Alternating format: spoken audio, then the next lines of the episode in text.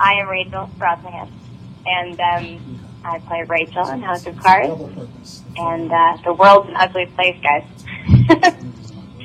and you are listening to Below the Belt. The Below the Belt show is closed caption for the hearing impaired. It is now time for the Bad Boys of Baltimore. Pimps up. Goes down.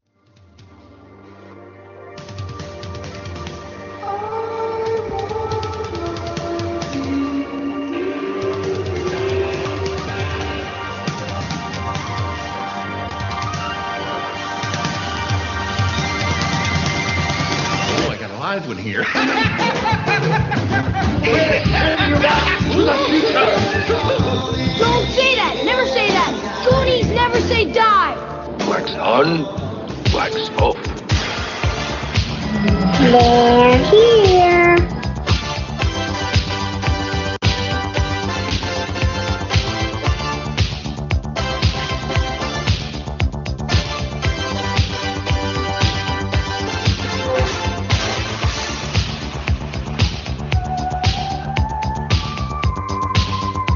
Yeah, that's right, guys. It's time for another episode of BTB. Another effing house. I'm your host, Al Soto, aka Celebrity Soto, your host with the most. Here for your weekly pleasure, guys. We have an incredible show from top to bottom, and let's go and welcome this multi-talented panel to BTB. Starting with, that's right, guys. She's a great mom. She's a voice actress extraordinaire. The adorable one, Ali Dash. Glad to be back. Good to have you back, Ali Dash. And let's go ahead and introduce, also on the panel, affectionately known as Yogares. Also, every Daenerys Targaryen um, moniker you could think of. Um, also known as Miss LST, Miss Light Skin Talent. It's never gonna die, is it? also the host of Hollywood Smash. Guys, it's Morgan Fab, Morgan Fabulous. So good to be here. It's great to Always- have you, Morgan. Always, always great to be here. Absolutely. This is the most fun you could have at home, other That's than well, the second second most thing you could have at home. Let's do a BTB. We know what the first thing is. I can't. Man, All right, Lord. Lord, let's let's welcome to Below the Belt Show. He is a Sith Lord from the dark side. He is actor I am a extraordinaire. Sith Lord. is actor extraordinaire, Darth Paul Wallace. Good to have you, Darth. Thanks. So we'll start with you, Darth Paul, uh, because um, for for I mean your connection is amazing. Your video is is uninterrupted. Your audio is uninterrupted. You're Oh, coming that's us good. full speed, um, and this is like the perfect time to have you on because you actually are in a hotel and it's the year 2022, so you are using Wi-Fi. Yeah. Paul, what you what you doing in the hotel? Um, I'm filming a TV show up in Pittsburgh, so I mean, I really can't say what it is yet, but I mean, You can't say what it is. Okay. I don't think okay. I can say what it is yet, but Nice. it's going to be the first Awesome. episode of something that's starting its second season. Can you mention the network Congratulations. or the Yeah, streaming awesome. platform? Uh, network, I mean, is the Paramount Network. Okay. Mm. Very nice. Maybe uh maybe that's probably the most you can say, but uh, when you're able to talk about it, we'd love to have you talk about it. Um uh, Paul's a consummate man on set, about town. Um, so you can't tell us who you're working with. I know you're you got some No. ma- major big celebrities that are rubbing rubbing elbows with, but uh, I guess we're just gonna have to know if wait. I'm going to be working with them or not, but I mean, I'm going to be working on a scene, so You're they working in might a, be there, they might not be there. Really? Oh wow. Okay. Okay. Right on. Well, what else, uh, Big Paul, can you talk about that you've been working on? Because I know you got all kinds of coals in the fire. Um, let's see. I've been work building a 1964 at F350. I mean, so I had to take that thing down to scratch and then start over. Um, uh, I've been building my shop up. I mean, I've been filming a couple other, other minor things. Um, tonight, I met with some former uh, cast members of The Outsiders. That's why I was Nice. Wow. Oh, very cool. every episode. Awesome. Well, as a Sith Lord, uh, uh, should do. Um, let's go ahead and find out what Morgan Fab has been up to because Morgan, you um, you've been quite the uh, jet setter lately. Yes. Uh, I mean, I was in Costa Rica for a friend's birthday. Nice. Um, I was at the beach for a little bit with some family. Awesome. Uh, what else am I? I mean, uh, we're taking a break from Hollywood Smash for the summer. Um, and We're then I'm, miss it.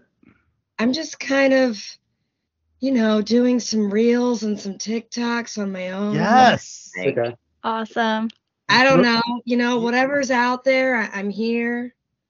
I mean, you Uh, got some of the greatest uh, dance videos on your social media for Morgan Fab. Yes. Um, I haven't done a whole lot with uh, the girl Deepa that I used to dance with. I know she's been really busy with some of her stuff, but I think I'm gonna try to do a few things on my own here and there. All right.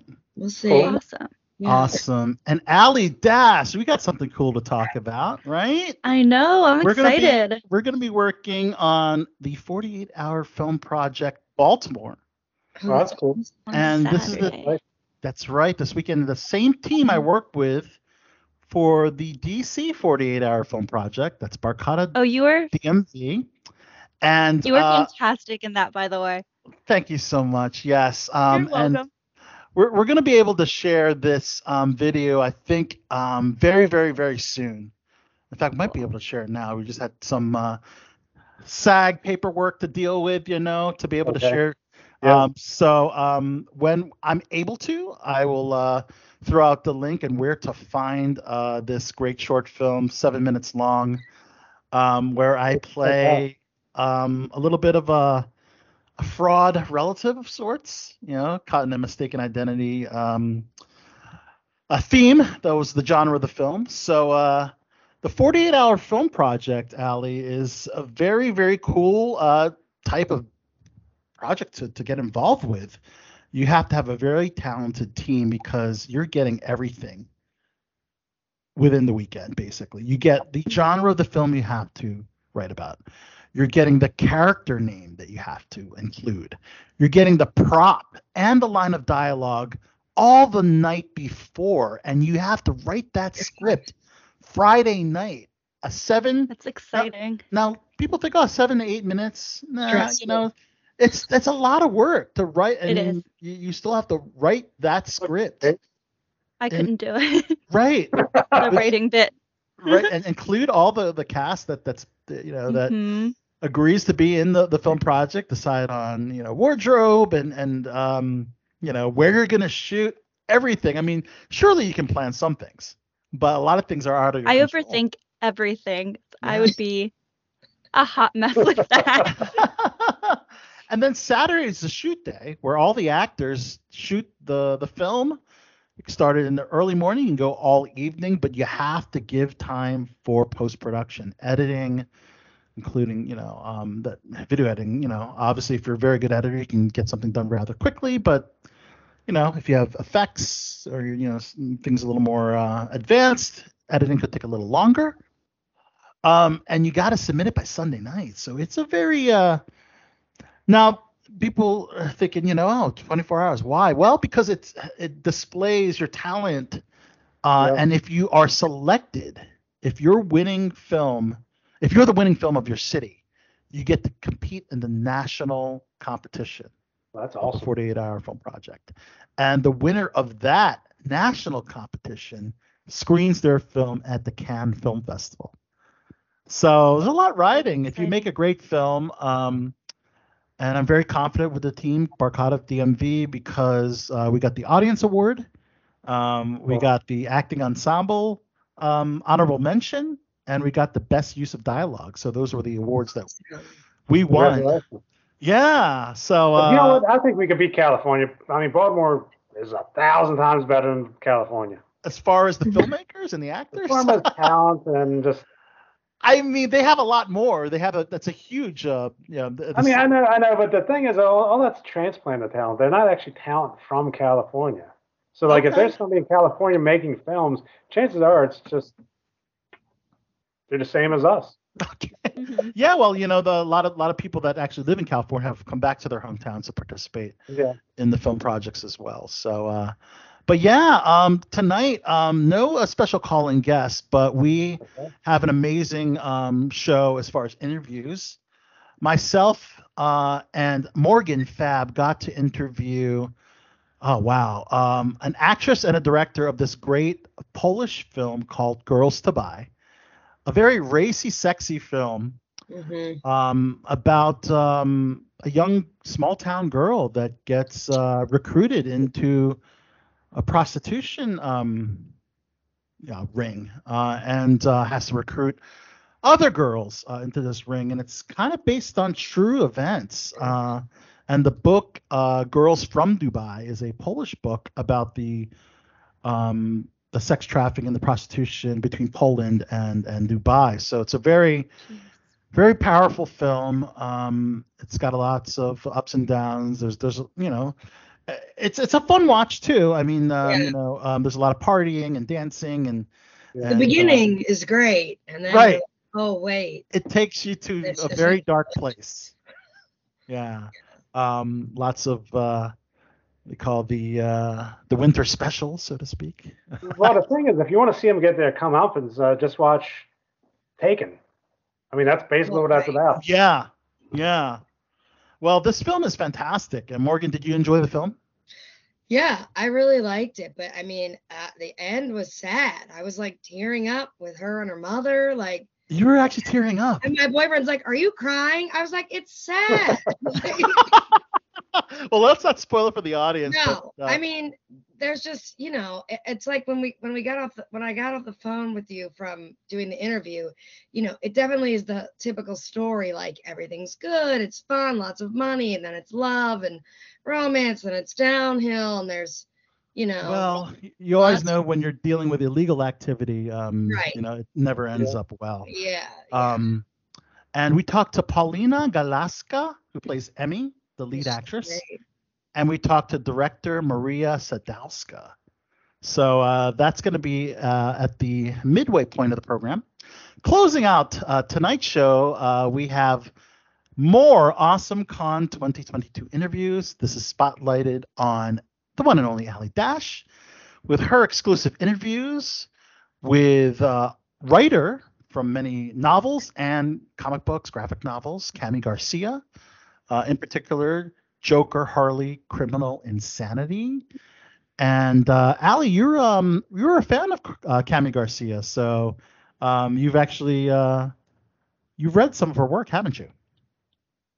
Yes. Uh, she's got like she writes like everything. She's got young adult fiction, young adult graphic novels, um, adult comic books. Um, she also is the uh, her she co-founded the YALLFest, which is a convention for um, young adult fiction, which I've always wanted to go to, and I've to find out that she was the co-founder of it, which was really cool.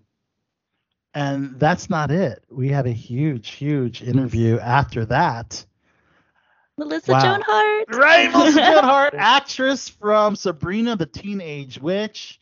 Uh, that was a fantastic interview. Um, and Did you uh, ask her about wrestling at all, Al? Because you know she's a big wrestling fan. you know what? We, didn't- you know, I didn't think about that. I didn't maybe, know that. maybe next time if we get Yeah. another opportunity, uh, I'll, I'll have to ask her about wrestling. But that's that's great. Uh, that's I good was to know. so sad about um that Clarissa explains it all isn't because it's actually on her IMDb. right. Um and you'll you hear in the interview. Um, That's right. We'll save it for the interview. She also compares Sabrina the Teenage Witch to Game of Thrones. If you're wondering why, just listen to her answer uh, during the interview. So that's closing out tonight's show. All right, guys. Well, let's uh, talk about what we do here on BTB, and let's talk about stuff going on in the world of entertainment. So here we go. Yep. It is time for the Hollywood Report. That's hot. That's bananas. That's off the chain.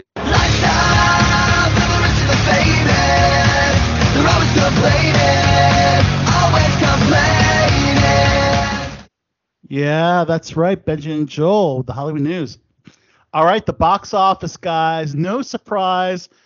Thor Love and Thunder. Yes, first place. 143 million in its debut. Um, and uh, directed by Taika Waititi. opened to over 4,000 theaters. Um, and um, the the opening number's not up there with Doctor Strange. However, still a very very impressive for the opening weekend. Um, Chris Hemsworth did an amazing job. Natalie Portman returns um, as uh, the mighty Thor, and it's explained in the film how she gets her powers. Uh, Christian Bale portrayed an amazing villain in Gorr the God Butcher. Um, my favorite, Tessa Thompson. I mean, she was fantastic as Valkyrie. Um, it was just incredible, incredible, incredible film. Um, but really quick before we get into Thor, um, the rest of the top five um, goes as follows: Minions: The Rise of Gru with 45.6 million in second place. Third place, Top Gun Maverick, uh, 15.5 million over the weekend. Already, Really? 1.1 billion. Wow, globally, I mean, what did the first one do? Is that did that beat the first one?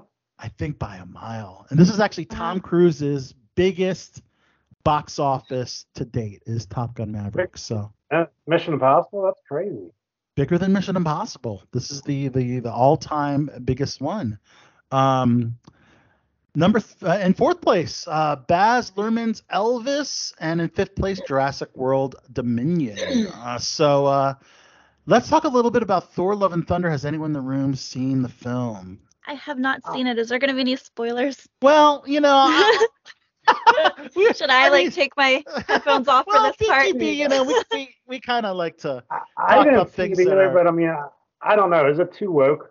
I've heard so many bad reviews of that being No, so I you know I, I don't think it was really gay, and it's like I just don't know if I want to Well, I I personally didn't think it, it was um, a woke film, uh, unlike uh, other films. I am a big fan of shows. Taika Waititi's films, but I mean, as I said, if it's like real woke and gay, I don't know if I want to. Well, see the thing, Taika Waititi's um, signature humor was present in this film, and that's the thing. Um, the the Taika's uh, take on Thor is much better than the first two Thor films. Um, and um, you know, um, well, let's talk a little bit about it because uh, we all know Natalie Portman returns. You know, Jane Yeah. Foster is his love, um, dying of cancer, but apparently uh, Mjolnir has uh, gravitates toward her towards her because um, Thor's wish was for M- Mjolnir to protect Jane at all times. That actually resulted in the Mjolnir, um, which uh, at one point was rubble, complete rubble from Avengers Endgame, um, and it was in a museum case. And um, Natalie Portman's uh, Jane just brought it back to life, and uh, she was able to not only obtain Mjolnir, but uh, obtain powers very similar to Thor. Um, and uh, it was a heck of a ride, man. The film went all over the place. Um, it uh, the signature humor was there, um, and uh, I let, us talk about real quick uh, uh, Christian Bale because he's such a phenomenal actor, and this uh, this Gorr the God Butcher might be one of the most frightening Marvel villains that I've ever seen. Wow. Yeah, Yeah. yeah. So, uh, um, overall, the cast did fantastic. But uh, I got some non-spoilery bits here. Um, so Natalie Portman is vegan, and I think we mentioned on the show a couple I weeks don't ago. Yeah. So she had to like put on muscle, and that's very difficult for a vegan to do. But she was able to do it because if you saw the film, wow, she was ripped. But uh, another thing to note is that uh, Chris Hemsworth, he is ripped, shredded, huge, jacked, right? He has to eat meat, and in fact, he eats meat every half an hour, supposedly. That's what he's doing on set. And because Wow. they had a kissing scene, oh. he Oh, wanted no. to he wanted to respect Natalie's wishes, and he didn't meet, eat meat the entire day until their kissing scene. Um, Did he feel weak? I mean, you, like God. I mean, like one day without without meat, right? Um, but uh, you know, Natalie Portman said he's really nice. A day that they had the scene, um, you know, um, he, he you know he respected you know, her veganism by not eating meat because he eats it every half an hour, and he was very thoughtful. Blah blah blah. Um, so uh, you know that was pretty interesting. Um, uh, to note. My Um, stomach hurts just thinking about eating meat every half hour. Uh, My God, my stomach would be a you see how mess. jacked uh, Thor is, and uh, for you Well, ladies, that's what happened that- with Brock Lesnar. I don't know if you know, his stomach actually got a hole in it from eating too much meat. Well, I Well- think it was all cooked. Uh, there you go. See, that's not good. Oh, you But what- never eat partially raw meat because you Don't might eat a medium rare burger, Allie Yes. Dash, right? because you might end up in the hospital for two weeks like me. Yeah, like you. oh my god, I remember that. yes, Allie. Don't do again. Um, so this is interesting. Um, there's actually, um, and I don't know why they they deleted this from the film or didn't make it like the end credits, but Jeff Goldblum, Lena Headey, who is, as you know, um, Cersei in Game of Thrones, and Peter Dinklage, who is Tyrion Lannister in Game of Thrones, all had scenes in Thor: Love and Thunder that were cut. Really? Um, yes. Um, they they didn't reveal anything about the scenes that they appeared in. Um, but they uh, I decided. mean, Dinklage and uh, what what that Headley play? Did she play something before? But Dinklage and uh, what? The, yeah, and, um, yeah. Dinklage was and Goldblum in. both had characters, so Mm, yeah, Yeah. Dinklage was in the the Fox uh, mutant uh, universe. Um, no, no, he Oh. also You built know, he was also for- yep. He did Thor's hammer. He was um the last um. Yeah, remember he built the hammer and all. Goldblum was uh, the master. mhm. and we all know that, yeah, that uh, Goldblum was a master. That the only one we're not sure about is Lena Headey. Mhm. Um, I don't think she's done anything in the Marvel MCU um, prior. I'm not sure. But basically, what uh, Taika said that the scenes aren't good enough. That's simply Hmm. what it is. They're not good enough for the movie. Mm. Um, and it was a big controversy because apparently her Lena Headey's agent in England um, said that that she Yeah, owes the agent five hundred thousand dollars, Yeah. uh, wh- which is about seven percent of her fee. mhm. Um, but the thing was is that she wasn't in the film, so she, I mean, she'll get residuals, but I don't think she. I think it's a No, different. uh, type- Al. If you're not, if your scene gets cut, you don't get any residuals. okay, well, So, so I that's guess that's it really that- depends on the. That's probably why he's upset. Yeah, that, that's yeah. So um, that's kind of crazy, man. I mean, you have that star power, but you're cutting them the film. Is there any way you could have like edited the scenes to make them better? I, I think that's just kind of crazy. Um, but like Taika Waititi says that um, that there will be no um director's cut. Oh man, that sucks. So you know what? I'm like, are we ever going to see these Yeah, scenes? but I understand. I mean, that's really disappointing too, because I know exactly what that's like. I spent three hours putting on makeup to be a zombified medieval knight or action cross soldier on, uh, what was that? Um, the Vin Diesel thing. Um, Oh, the Last Witch Hunter, and they cut Last the scene. So I had a fight scene wearing this makeup, that makeup and uniform. oh, see, that's heartbreaking, right? Yeah, I mean, so I didn't get any residuals or anything. I didn't even get. That it would have been cool to even have a picture of me in a zombified medieval uniform. It's like, right. Exactly. mhm. So, uh, I mean, yeah, it's, it's kind of troubling that that wasn't the case. But, uh, Ali, if you, uh, I just want to talk about the end credit scene because the end credits, um, kind of, uh, I'll give you the thumbs up when. Uh, Okay. Uh, so the the the Thor: Love and Thunder mid credit scene um, was uh, interesting because um, it introduced the character of Hercules. So Hercules is the son of Zeus, and as you know, was it Kevin Sorbo? no, it was not Kevin Sorbo. It was Ted Lasso star Brett Goldstein. Um, really? I wouldn't have expected And that. yeah, Kevin Sorbo, yeah, he's the original Hercules, but I thought. I thought not Kevin gonna- Sorbo I don't- funny. it would be a funny Easter egg, but I don't think I don't think they would want to cast him.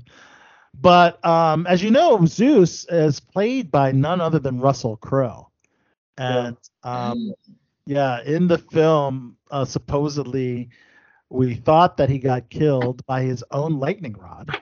That ended up not being the case. He was uh, very much still alive and survived that somehow, and then had a scene with Hercules. So. Uh, apparently um there's a character uh hercules is is in the thor um lore uh, of Marvel Comics, and uh, it's interesting because like characters like Thor, and Hercules, Zeus. Um, well, see, see you with those can characters use- though, you can use these characters because yeah, yeah, they're fair use. Exactly, exactly. It's been um, X number of years after uh, the it's been published, it becomes fair use, and you can use it. Um, but uh, so that was like the mid credit scene. So we're gonna see Hercules. Um, not too because I don't watch Ted Lasso. Are you? Does anyone watch Ted Lasso? I Ted? love Ted Lasso. Are you It's familiar with fun. Brett It's really good. Do you think Brett Goldstein would make a good? Um, wait, wait, I don't know who he, which, which character is that? Uh, same here. Roy- Yeah, so he I- plays I- I Roy recognize Kent. oh, Roy Kent. Yes, love Oh, yeah. Roy Kent. Mm-hmm. Yeah, Roy Kent. I mean, you got Al. You need to watch Ted Lasso. I know because Yeah, yeah, that's pretty we're gonna talk about the Emmys It's coming up, and uh, so good. It's funny. It's Yeah. heartwarming. It's really good. Like my whole And- family loves it.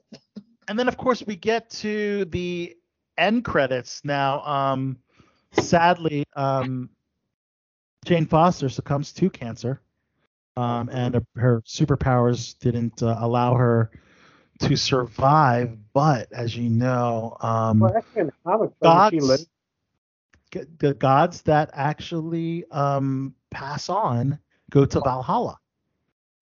So um, we we see the end credit scene where Mighty Thor Jane Foster is in Valhalla, and um, she uh, she's greeted by none other than Idris Elba, who, as you know, played Heimdall. Oh, Um, that's cool. And uh, you know his character, uh, um, sadly, uh, his character had had had been Yep. killed as well. Um, yeah, I mean, we could see Odin, we could see Frigga by played by Rene Russo, um, potentially Loki from another timeline. You know, um, yeah, so Loki probably would be Loki from this timeline because Loki from the other timeline is the one that, right? uh, the one that died is yeah, the, the One from crazy. this timeline, right? The one, the one that we knew that we got introduced to had died. Uh, Yes. The one that escaped in an alternate timeline is in the Loki series. Yes.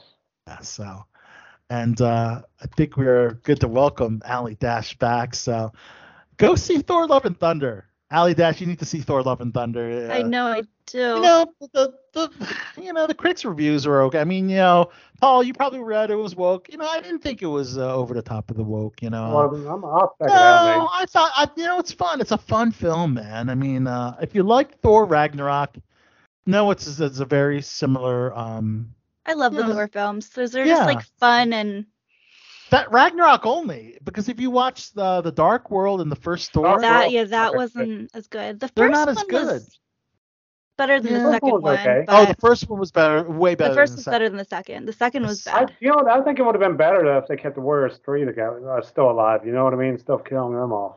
Right. So I think I think that's the first two films. I think killing them in the second film kind of ruined that. Uh, so uh, number two on my list is other Marvel news and casting. Um, well, Black Panther: Wakanda Forever is the next MCU film, um, and Daniel Kaluuya who just revealed um, that he will not be returning. Um, he knows he has not been credited. Um, he was actually shooting Jordan Peele's Nope around the same time, so scheduling conflicts. He was not able to. Uh, Somebody said he had a falling out with Marvel or something too about something. interesting. I didn't hear about that. Place, but I, I forget where I read it or heard it. Yeah. Well, Ruffling Feathers was uh, Letitia Wright, who plays Shuri. Apparently, she expressed um, sentiments against the uh, COVID vaccine, Oh. um, raising con- concerns about uh, you know, taking the vaccine, um, and uh, don't know why that should be an issue because it's like the vaccine's not going to stop people from spreading or that's getting true. it. Um, That's very true. I mean, as long as you test, I think that's all you need to do. I mean, like I can't take it because of my medical condition. But we we we know. Yeah. So with with uh, Shuri's case, I guess she's the top of the call sheet. So I'm guessing they didn't uh, require. If you notice, if if the, if the, if the production does not require a COVID um, vaccine uh, mandate, um, know that the principals or people at the top of the call sheet are the ones that uh, decided that. Yeah. Uh, and I think that's what's happening with the show I'm on now. But I Right. I think so too. Uh, we have a director for the fourth Captain America movie, so we're definitely getting Captain America four, which will be all about um, Anthony Mackie's um, taking over um, the yeah the mantle of Captain America. Um, it's Julius Onah.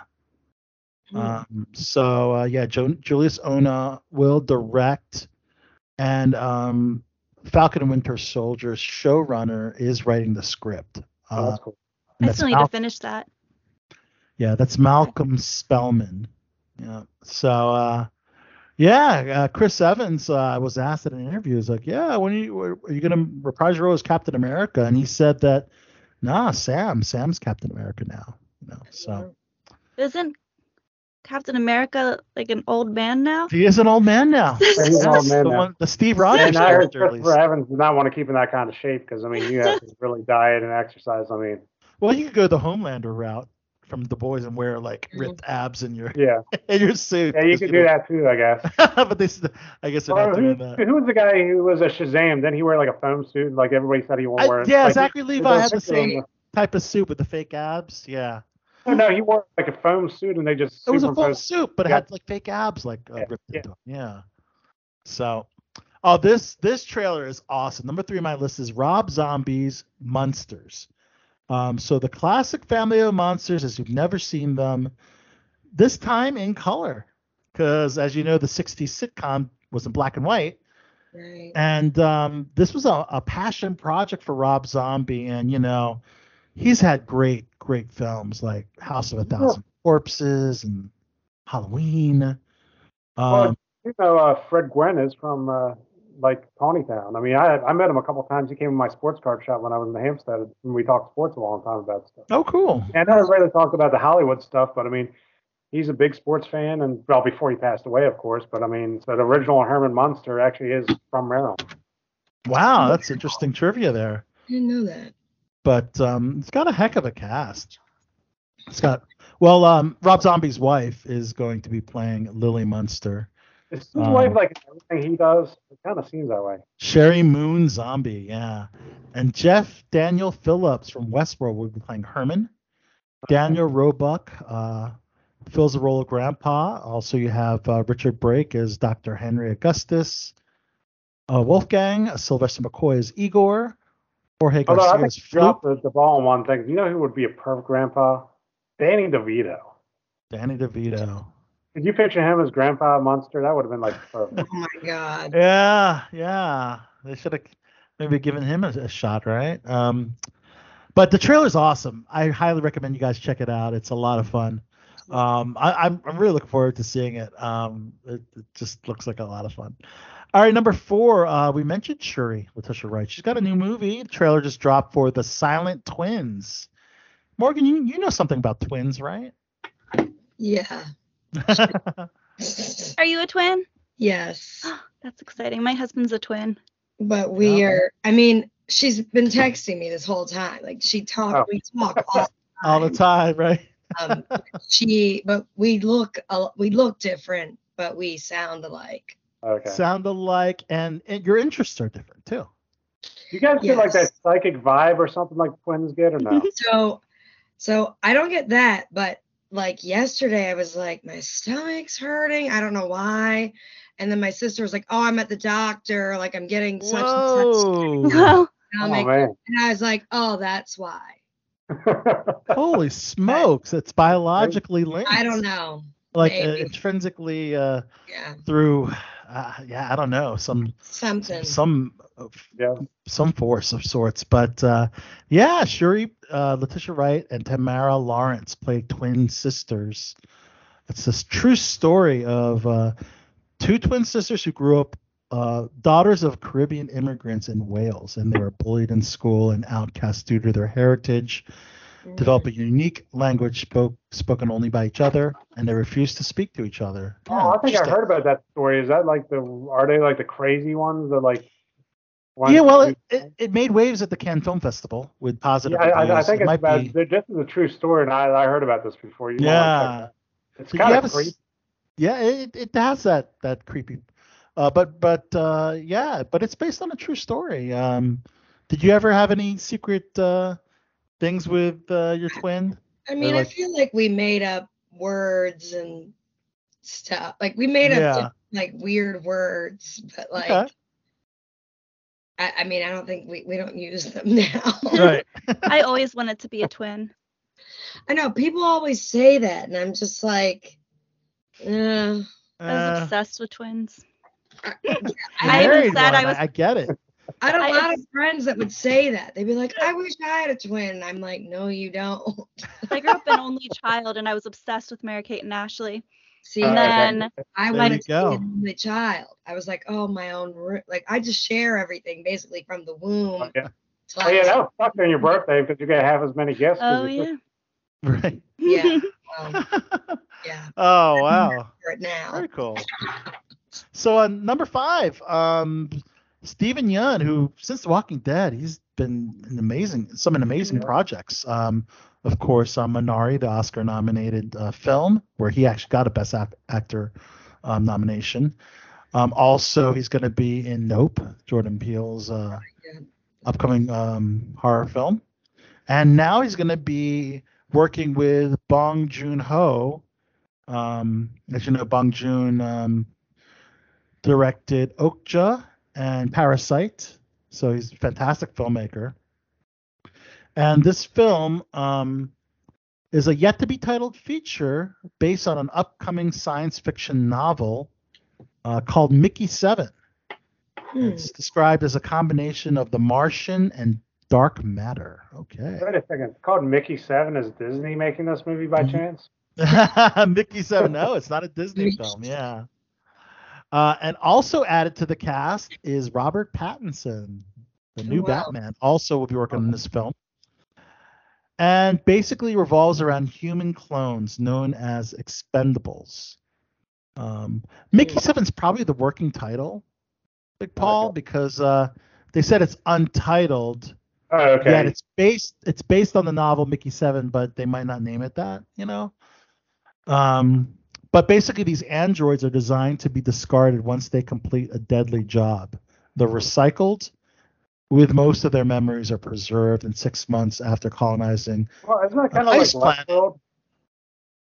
Um, Uh, it seems like the Yeah, same premise as Westworld yeah, because those androids are pretty much because they're like more or less shot and then like they re reprogram, but they still have the memories of being shot before, and then they just kind of go on. Yeah. there's a lot of similarities there. Um, but uh, yeah, very interesting. So that's something to look forward to. Um, of course, if it's the Parasite director, man, that film just Yeah, that's oof, that's a that's a powerful film.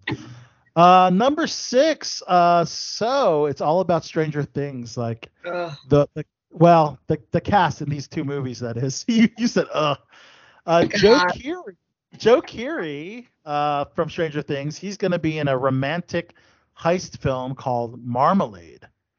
So it just wrapped in uh, Minnesota, and basically, in order to escape jail and reunite with the love of his life, a small town man narrates the colorful tale of a romantic bank heist to his cellmate. So uh, that's uh, that's a big film uh, coming up with Joe Keery, and then Finn Wolfhard, who since Stranger Things did the Ghostbusters, he did the It movie, and now he's actually going to be writing and directing. Dude, this kid's like what. 19 maybe, 18, yeah, 19? 19 or 20 or something like that. and he's writing and directing a horror com, Um, a horror He's been a lot though. I mean, I have to give him credit. He has. He's probably been the one that's worked the most of, of those kids. Well, think about how much residuals he gets on Ghostbusters and Stranger Mm-hmm. Things, and mm. yeah, Yeah. I mean, he's probably making big bank too. Yeah. So he's writing and directing the horror comedy Hell of a Summer. Wow. So uh yeah, I can't believe he's co-directing his first feature film. That's awesome. Yeah. So um the plots uh plot details are uh, kept on the wraps. Um number 7 on my list is um a neon film called Cuckoo uh starring Euphoria's Hunter Schafer. The cast includes uh, not only Hunter Schafer, but also uh, Jessica Henwick, Dan Stevens, remember remember him from Legion, um, and two names had sadly had to drop out due to timing issues, and that's John Malkovich and Gemma Chan. They are not in in the cast. Uh, number eight, um, they're doing an Amy Winehouse biopic. So with the success of the Elvis All right, biopic, Courtney Love. you know, Courtney Love would be a good one too. But uh, Amy Winehouse was. She'd be, could play Amy Winehouse and not even have to be like Oh, you're saying Courtney Love should play. Courtney Love would be a great person to play Amy Winehouse. Yeah. Okay, well, it's called Back to Black, and it's Okay. backed by Amy Winehouse's estate. Uh, then Um, Courtney Love's not So they have, so they have um, a director in Sam Taylor Johnson. They are just looking for Amy Winehouse now. Um, be. Oh, I just helped them. That's Courtney Love. so um, you say Courtney Love. Well, let's go around the room since uh, I, I didn't have like a topic of the week. Um, who would be a great Amy Winehouse in an Amy Winehouse biopic if you were to pick someone? Yeah.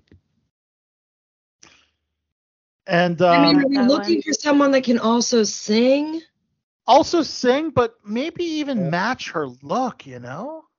What's her name? Um, I don't know. I just feel like She's she got really strong features, you know, and it- it's kind of important to get her look. could- Parks and Recs. Um, Aubrey. Oh, Aubrey Plaza? Oh, yeah. That's not a bad one. But you know what? Amy Winehouse have had a very distinct looking nose, and Yeah. this is an easy one. Um, for me personally, I, I think it should be Lady Gaga. Oh, I could yeah. see I could that. see that. I yeah. could definitely see that. I Yeah. can see because I look at the be. facial features, the fact that she can sing. She's a Mhm. great actress. I mean, if you Or saw, maybe you know, someone unknown, some unknown It could be, and yep. yeah. talent. Well, the way Paul they've Walsh- been doing like makeup and stuff, like Yeah. I feel like anyone, like with the Right. Pa- um, Pam and Tommy movie, like Lily James, like Oh, she looks. You're right. She really didn't. just like But yeah, but before she had on the makeup or whatever, I would have never have guessed her to play. Pamela Exactly. Anderson. it's And she just- crazy. like Just nailed it. mhm. Can you think of anyone, Allie? You think would be good? I, don't, I think I'm gonna piggyback off of like what you said. I think Lady Gaga. Lady Gaga, yeah. Mhm. So yeah, I'm curious to see who they're gonna cast. Um, I the the thing is that they're gonna have to go a little young because you know she died at the age of 27 from drug and alcohol addiction. So that's very tragic as well. All right, number uh, nine uh, is um, Johnny Depp's upcoming film. Since uh, wow, since his uh, very publicized uh, defamation trial against Amber Heard. By the way, Amber Heard was denied a retrial. That's that was just breaking. But uh, Okay. he's got a French movie called La Favorite, um, and apparently it's receiving financial backing from Netflix. Um, but apparently Netflix said that it's not true. They are not financing the movie. They've licensed to stream the movie in France only after it completes, and it's not considered a Netflix original. But Johnny Depp plays French King Louis the Tenth. Um, so uh, yeah, um, curious to see if. I mean, you know what? He, he Is was. he or is it won. like- is he going to play it serious?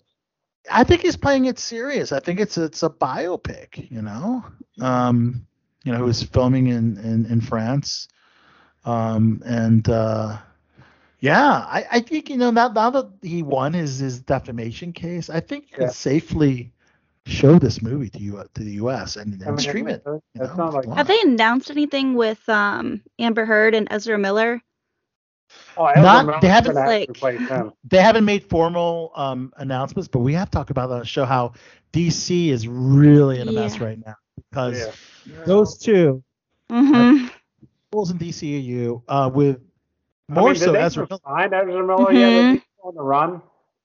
They can't edit Ezra out of the movies. That's the thing. It's like he's in every scene. Yeah, but the Amber thing is, Heard- her They're not, accent like, show it could be a different Barry Allen, can it? Different. Well, you know that's the thing. You know, maybe that this is the, what might happen. They're gonna let Ezra be in this film, obviously, because it's already been shot. Yeah, I mean, but he, he could start, and then you could like somehow replace him with a different. You're gonna Barry- uh, replace Elsa him- there. you're gonna replace him with somebody from the multiverse because Yeah. the whole Flashpoint movie is about Mm. the all is like DC's versions of the multiverse because he can run so fast he can you know change time and things like that. So perhaps another actor at the end could step I in mean, as I, the I wouldn't mind seeing Grant Gustin. I mean, I think he does a good job. I love him as the Flash. He should be. He's so good. He would be like the fan favorite, Mhm. and it would yeah. tie Oh, for sure. it would loosely tie in um, the Arrowverse to DCEU, which which I think would be great, right? Um, so um, an- another uh, comeback movie is uh, James Franco. So apparently he is uh, trying to come back, uh, working in a World War II drama called Me, comma You, Me You, uh, opposite Tom Hollander and Daisy Jacob, and it's starting to uh, shoot in uh, Ischia. Where the heck is Ischia? I S H I C A. Are you sure it's not uh, Ohio someplace? Because I mean, he films a lot of stuff in Ohio. It's a World War II drama, yeah. Um, I mean, I don't know if that's. I mean, it could be a place in Ohio someplace.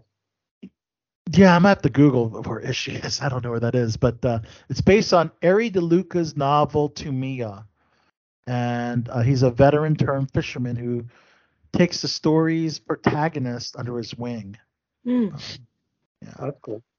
Um, so Franco, you know, he had you know accusations of the Me Too movement, and uh, you know, um, he's I guess feels like the you know he stepped uh, back long enough, and I don't know. I feel like let's he's see. such a creep.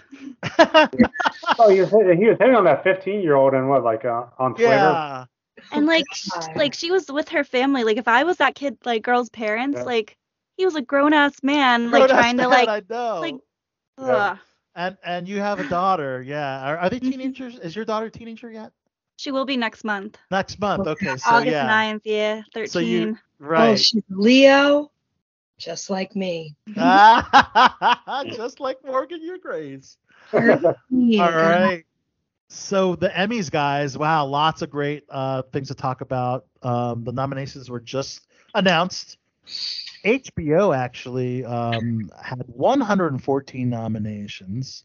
Wow. Um, Netflix uh, had 105 nominations. So there were the two networks that dominated um, the noms. Um, and uh, other notable things, some people actually had two nominations, like uh, Julia Garner for her, her role in Ozark and uh, the limited series Inventing Anna. Oh yeah, she's Ah. great. Then you had Bill Hader, uh, Sydney Sweeney, Jerrod Carmichael. Um, they're also um, actors that have multiple Emmy noms as well. Of course, you know Bill Hader, um, Yeah. Barry, but he also had a guest actor um, nom in Curb Your Enthusiasm. Oh, I didn't know that. Yeah. Yeah, if you watched the latest season of uh, Curb, you'd know that he played like multiple roles. Uh, dad, um, what's he called in that? Um, I'm not sure. What, what are you alluding to? Remember the guy who got fired? I forget his name. Uh, Jeff? Jeff something. Well, in, in Curb Enthusiasm, Bill Hader played uh, three guys that looked alike. Where Okay. Well, now I'm talking about like the main cast. I mean, the neighbor wasn't his neighbor like the guy who was the dad on uh, uh, that 80s show. I forget what it was called. Um, the one that got fired. fired from what? He got fired from what was that show called? We discussed it on one episode. Um, he got fired from that uh, the Goldbergs. Oh, that's yes, Jeff Goldberg. Garlin. Wait, Yes, who got fired? Jeff Garlin, who is the the the patriarch of the Goldbergs, Oh, was was asked to leave because of inappropriate uh, comments he was making to one of the crew members, and uh, oh, I didn't know that. I watched that. well, it, it, the thing is, is like it was just taken way too fucking Yeah. far.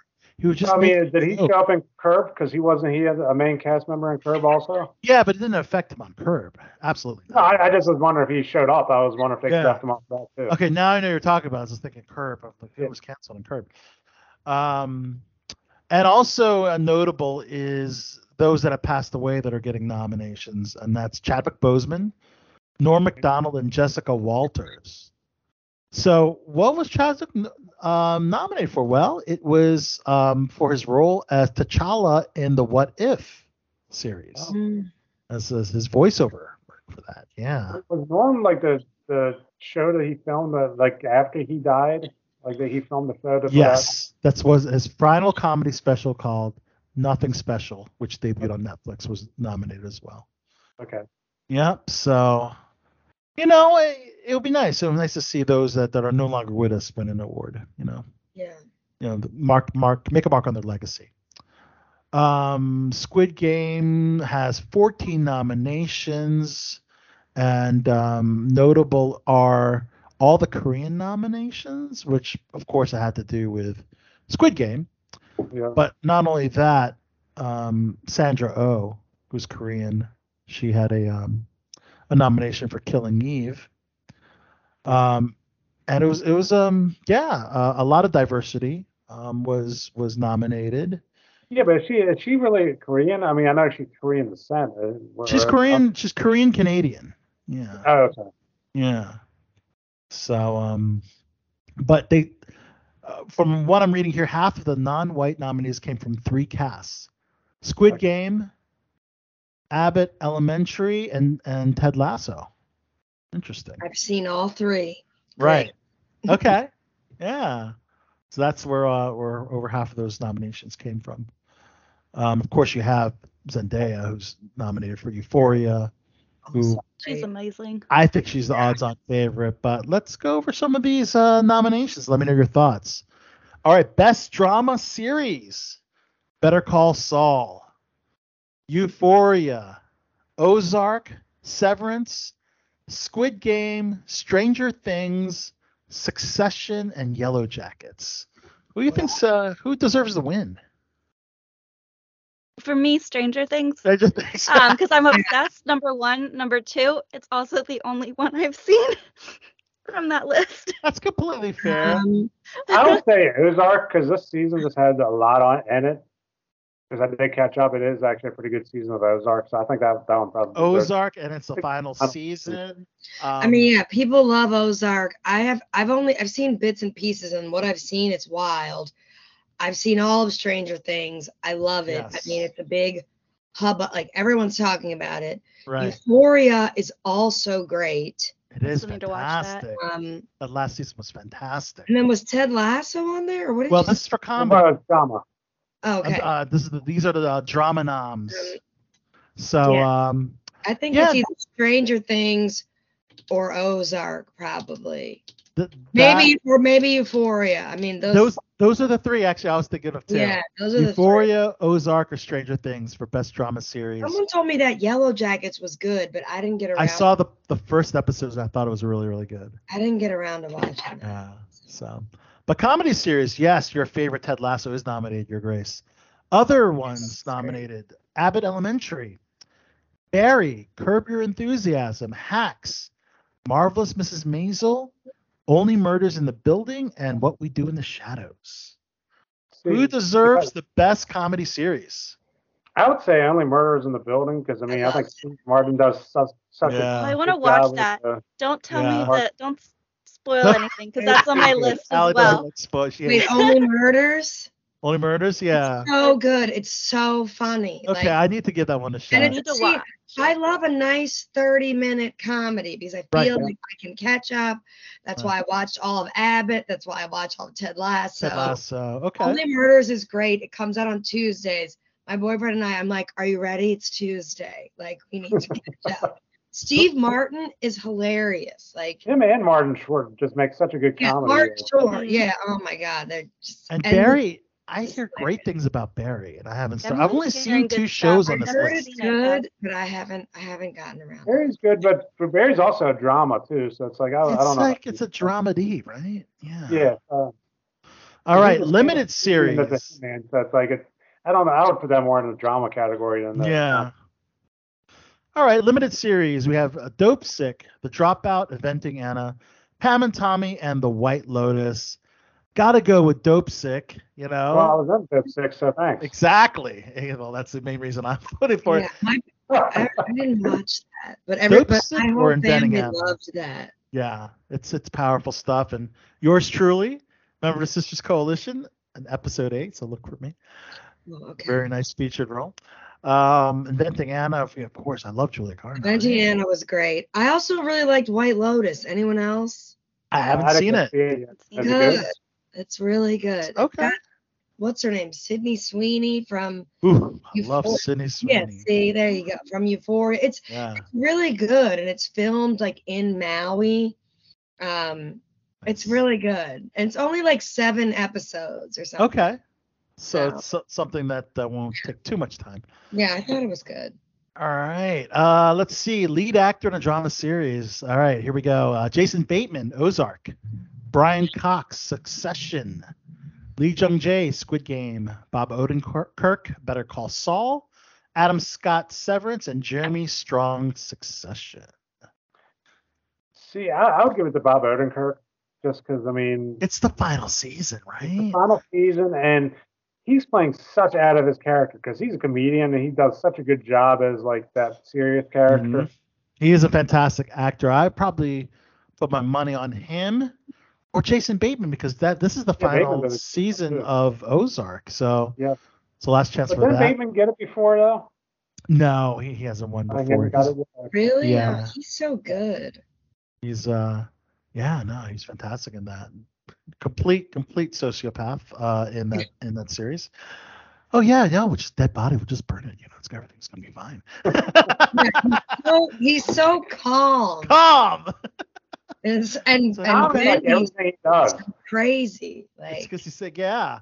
It's like, and it's actually because the character arc when he first got his first uh, confrontation with with the, the drug lords um, and his henchmen, uh, he was like really like a different character, like just you know, not like just just completely just distraught, emotionally distraught. Yep.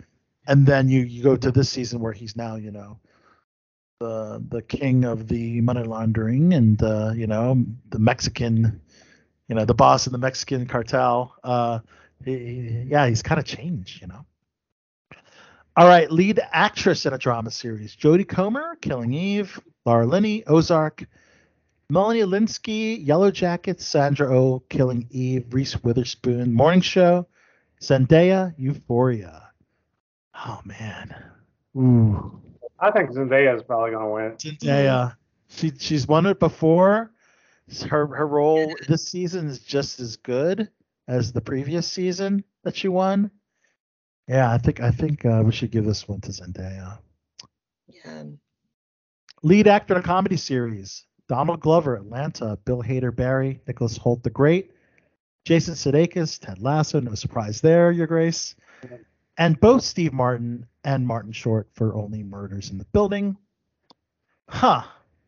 See, that's a tough one. I mean, Yeah. could you put like Steve Martin, Martin Short together in a group? yeah. I mean, they both are great.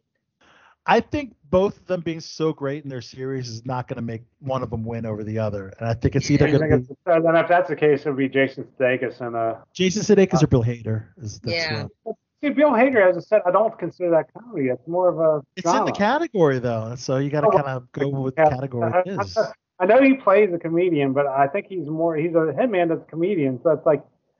I I think it's more of a drama than a comedy. I mean, maybe I'm wrong.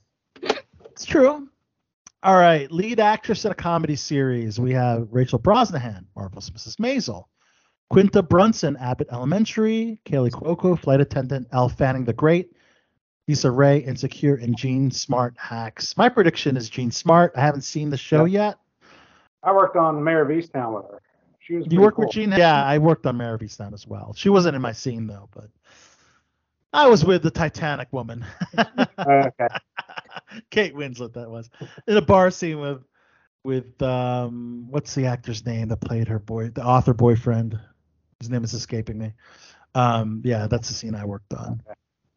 Um all right. Lead actor in a limited series or movie. Colin firth the staircase. Andrew garfield under the banner of heaven. Oscar isaac scenes from a marriage. Michael keaton dope sick. Himesh patel station 11 Sebastian Stan, Pam, and Tommy. You know, the odds on favorites Michael Keaton, but I wouldn't be surprised to see Sebastian Stan win. Yeah, because I mean, he pulled off Tommy Lee pretty good. Exactly. Exactly. So, I mean, when they were cast, I was like, why are you casting these people? They look nothing like the people. right. And one more. Just like them once Yeah. they got like it's. Did you watch the whole um, series, Allie? I haven't watched it, but I've seen like trailers and stuff and like seeing Right. them in makeup, they look exactly. I'm gonna have to give that one a shot. You haven't watched? yeah, I want to watch it.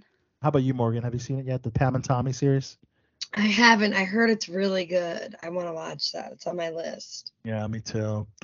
Lead actress in a limited series or movie: Toni Collette, The Staircase, Julia Garner, Inventing Anna, Lily James, Pam and Tommy, Sarah Paulson, Impeachment, American Crime Story, Margaret Qualley, Maid, Amanda Seyfried, The Dropout. I got my. I'm gonna say tied for two: Julia Garner or Sarah Paulson. Sarah Paulson was just so good as Linda Tripp in American Crime Story. Um, Yeah. Oh, I've been wanting to watch that. Lily you James, even, you know, you can't even Wait second, recognize. Did Sarah you work on that too, Al?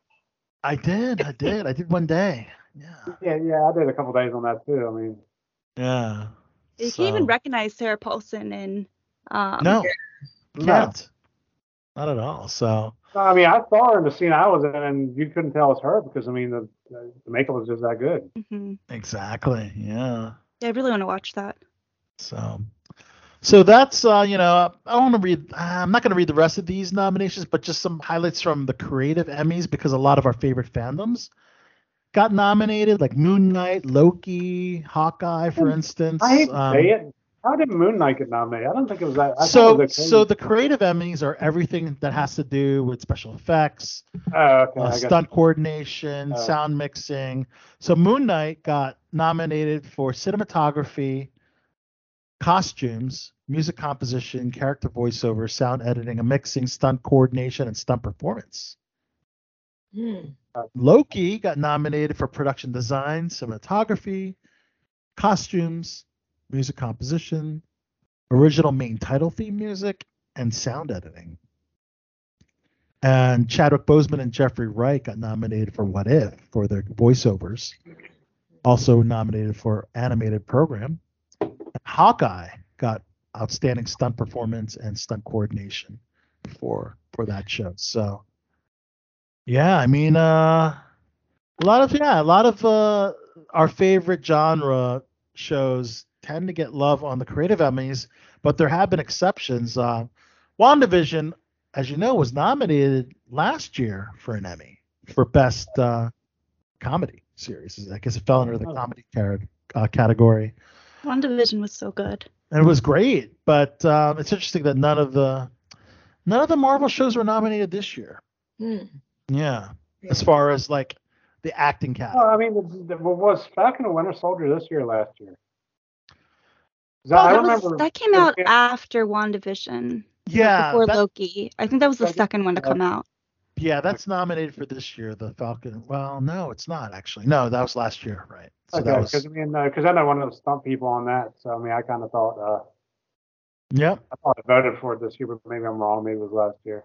Yep. All right, moving up to number 12 on my list is Netflix. So, yeah, Stranger Things, as we mentioned, um, the number one spot on Netflix top 10 chart, over 188.19 million hours viewed, top 10 in 93 countries. So good. Um, now, now, Morgan, you sighed when we say said Stranger Things. So, why did you sigh? No, I love it, but like I had such anxiety. Oh, Oh my god, that last episode, I was on the edge of my seat. I was like flipping out. My husband and daughter were like, "You need to calm down." So my sister was like, "You better catch up. You better catch up." And I was away for the Fourth of July Right. weekend. right. I literally got home that Tuesday, and I think I had watched like the first three episodes. I literally sat on the couch from the time that I got home and just watched four, five, six, seven, eight, nine. That was many, many hours of TV. And my Those last two episodes were like feature yeah, length two movies. hours. It was a lot of TV. And I was like, oh my. God. I'm just like, I had to like look outside and like right. that I wasn't in the upside Okay, so that's why you sighed. Yeah. It was just a lot. Like, it's really good though. I like how they Mhm. tied everything together. I was like, oh, no, no oh yeah. And you were on the edge of your seat because of Sadie Sink's Max character, weren't you?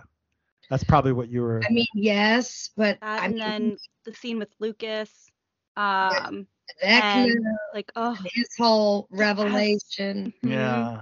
I was like, oh, so many things, and then with like Max and Elle and like Yeah. Yeah, Oh. yeah. But And I was like, oh, I thought this was the last season. No. no, one more Got season to one tie more it all up. Yeah. I'm so that's excited. every 35 years old. yeah, right, exactly. Because it'll become it'll come out in a couple years. It won't be next year. Yeah, it's gonna be like two or three- 2024. Yeah. That's It, what they Oh, said. okay. It's not Well, quite as long. yeah. COVID kind of screwed it up. COVID screwed Yeah. it up, and it's a lot of post production. Hmm. series like that. So, as you know, one of the breakout stars was Joseph Quinn, who played Eddie, who Oh, I Oh, I loved Eddie. who sadly loved met his Eddie, though. fate on Stranger Things. Yes. But people Oh. are theorizing that he's going to be in the next season. Um, 'cause Okay. apparently, like the one of the D and D characters that he mentions in the show, apparently in the game is like Vecna's like right hand man is like a vampire, That's what and I thought. thought. so Maybe he comes back. You c- yeah, you have to say never say never on the Mhm. world s- until you see the body. Like I mean, we saw him bit up by yeah, those we never bats. saw Yeah, we never him saw. like We saw the bats. They were taking Mhm. chunks out of his body. Uh, that looked really, really gnarly. It looked I really thought bad. Dustin would have heaved him back into the right side up. right. Like, right side up. you, You're don't leave, right. you don't leave the body there. Right. Yeah. Like, And what about Metallica's uh, song? Um, yeah, Master of Puppets. I mean, that was Apparently, awesome. Ever since that That song was so used in the finale of Stranger Things, my gosh, the streams uh, were up uh, to 653, um, 650.3.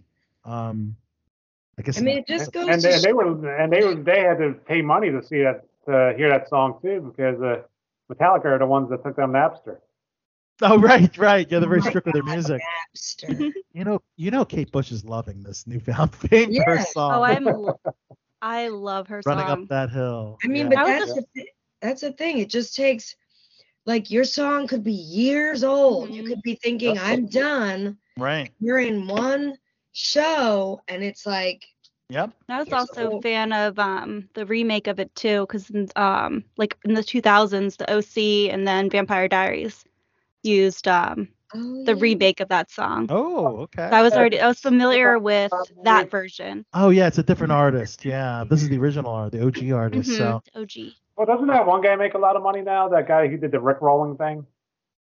oh, Oh, Rick God, yeah, with the Rick. Yeah.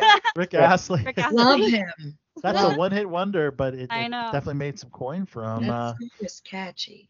yeah. It is. But is.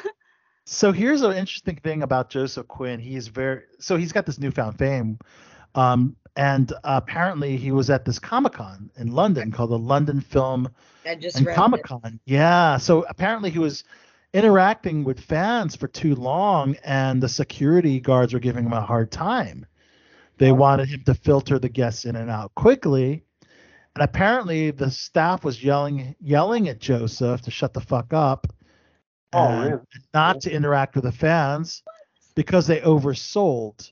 And apparently he was maybe greeting fans that I guess weren't able to attend because they they sold out maybe. I guess that's what they're alluding to.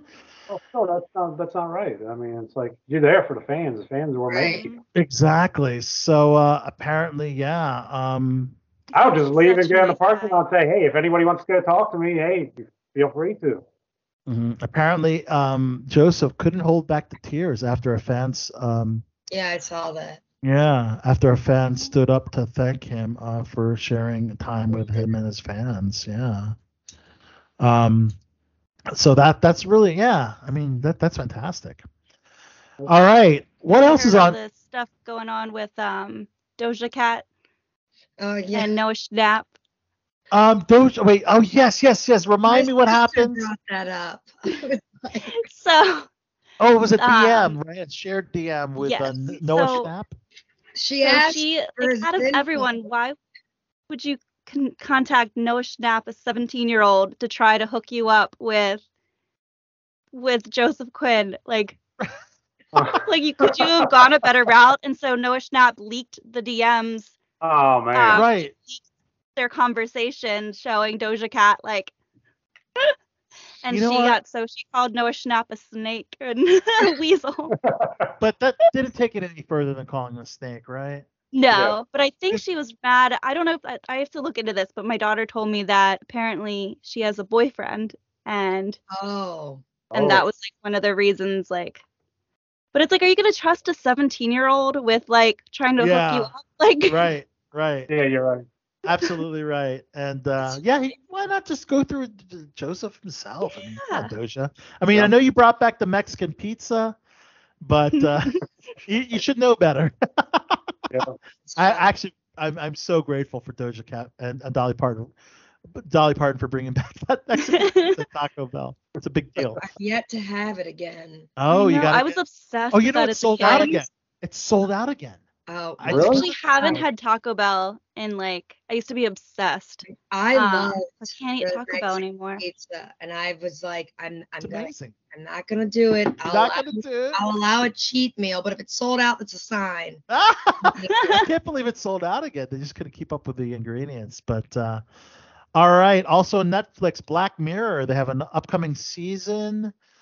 Um, and um, the upcoming new faces joining are Zazie Beetz, Josh Hartnett, Aaron Paul, Kate Mara, Danny Ramirez, Clara Rugaard, and Auden Thornton. Oh, Josh Hartnett's coming back. Josh Hartnett, yeah. we I haven't- like he was like when I was middle your first school. High, crush? he was oh my god, he was Remember? everyone's crush my age. Josh Hartnett. He wasn't my crush. wasn't yours. Wasn't yours. Right. Uh, let's see. Jeff Goldblum is returning. Uh, so Jeff Goldblum is replacing Hugh Grant as Zeus in Netflix series Kaos. It's a reimagining of Greek mythology.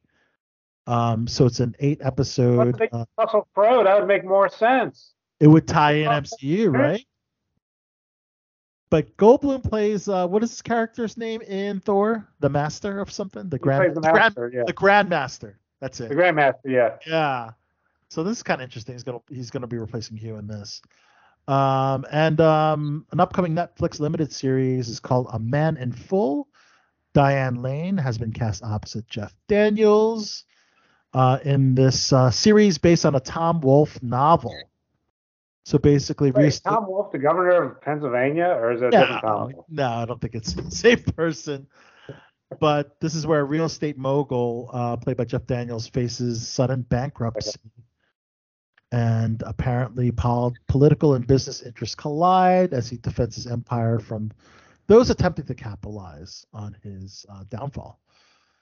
And Netflix actually quietly dropped uh, a Dave Chappelle special. It's not really stand up, but more of um, him speaking to the Duke Ellington School of the Arts of Washington D.C. and apparently he addressed uh, his uh, the transphobic jokes and uh, yeah, it's a 40 minute special that just dropped on Netflix and uh, Was that to place the thing? Wasn't he going to do something at his school and they kind of screwed him over and said, oh, we don't want him because he's like, he said, yeah, that and I think uh, Dave Chappelle just gave up on that and decided, you know what, you know, I don't have to have my name uh, on the school.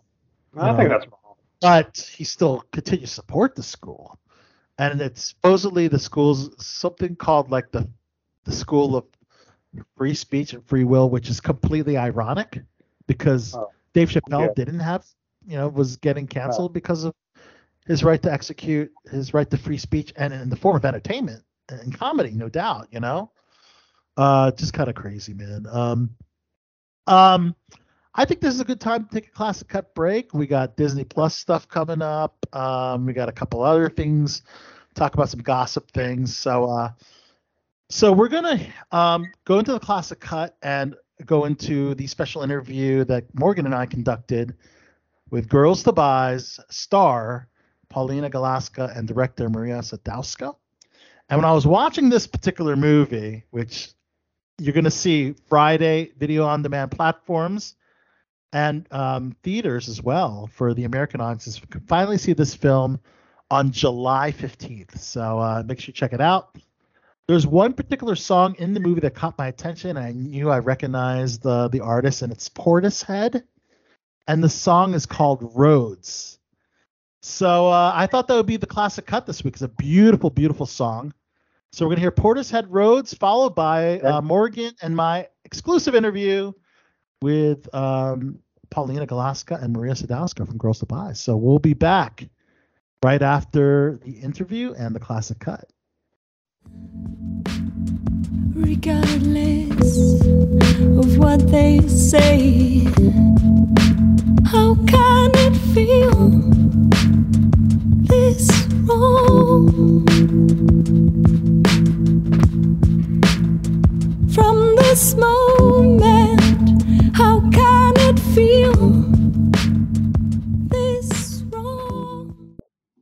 Special interview time here on Below the Belt Show.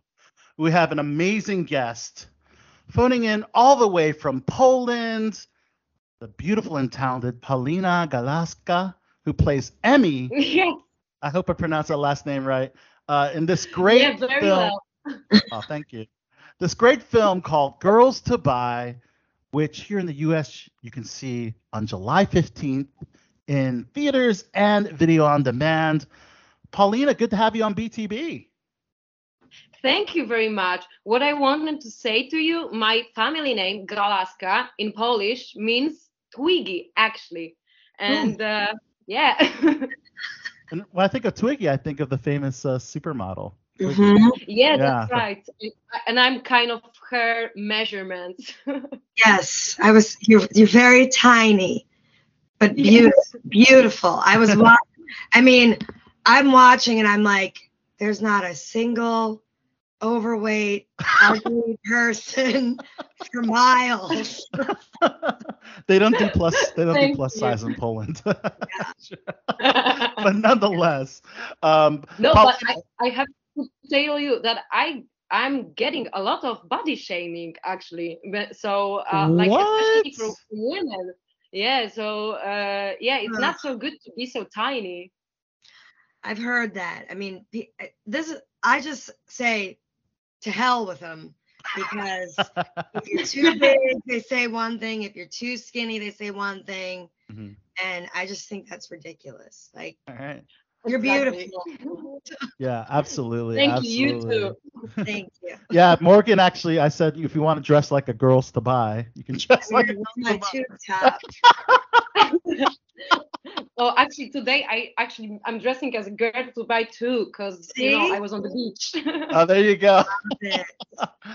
Paulina, let- let's talk about this role of Emmy. Wow, what a what a story arc from beginning to end of this film. Emmy goes through a lot, um, but let's start by talking about how you got involved and cast in the film.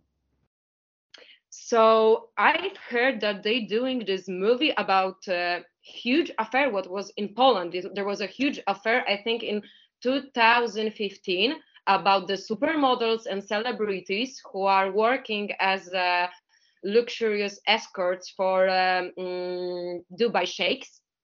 And I, I thought, oh my God, they're doing casting like the main role, lead role will be this character of a pimp and I thought like, oh my god, this is very interesting, because to play this kind of girl, I I thought like you have to be really businesswomen to to you know cooperate with some to have this international business, and uh, I went for the casting.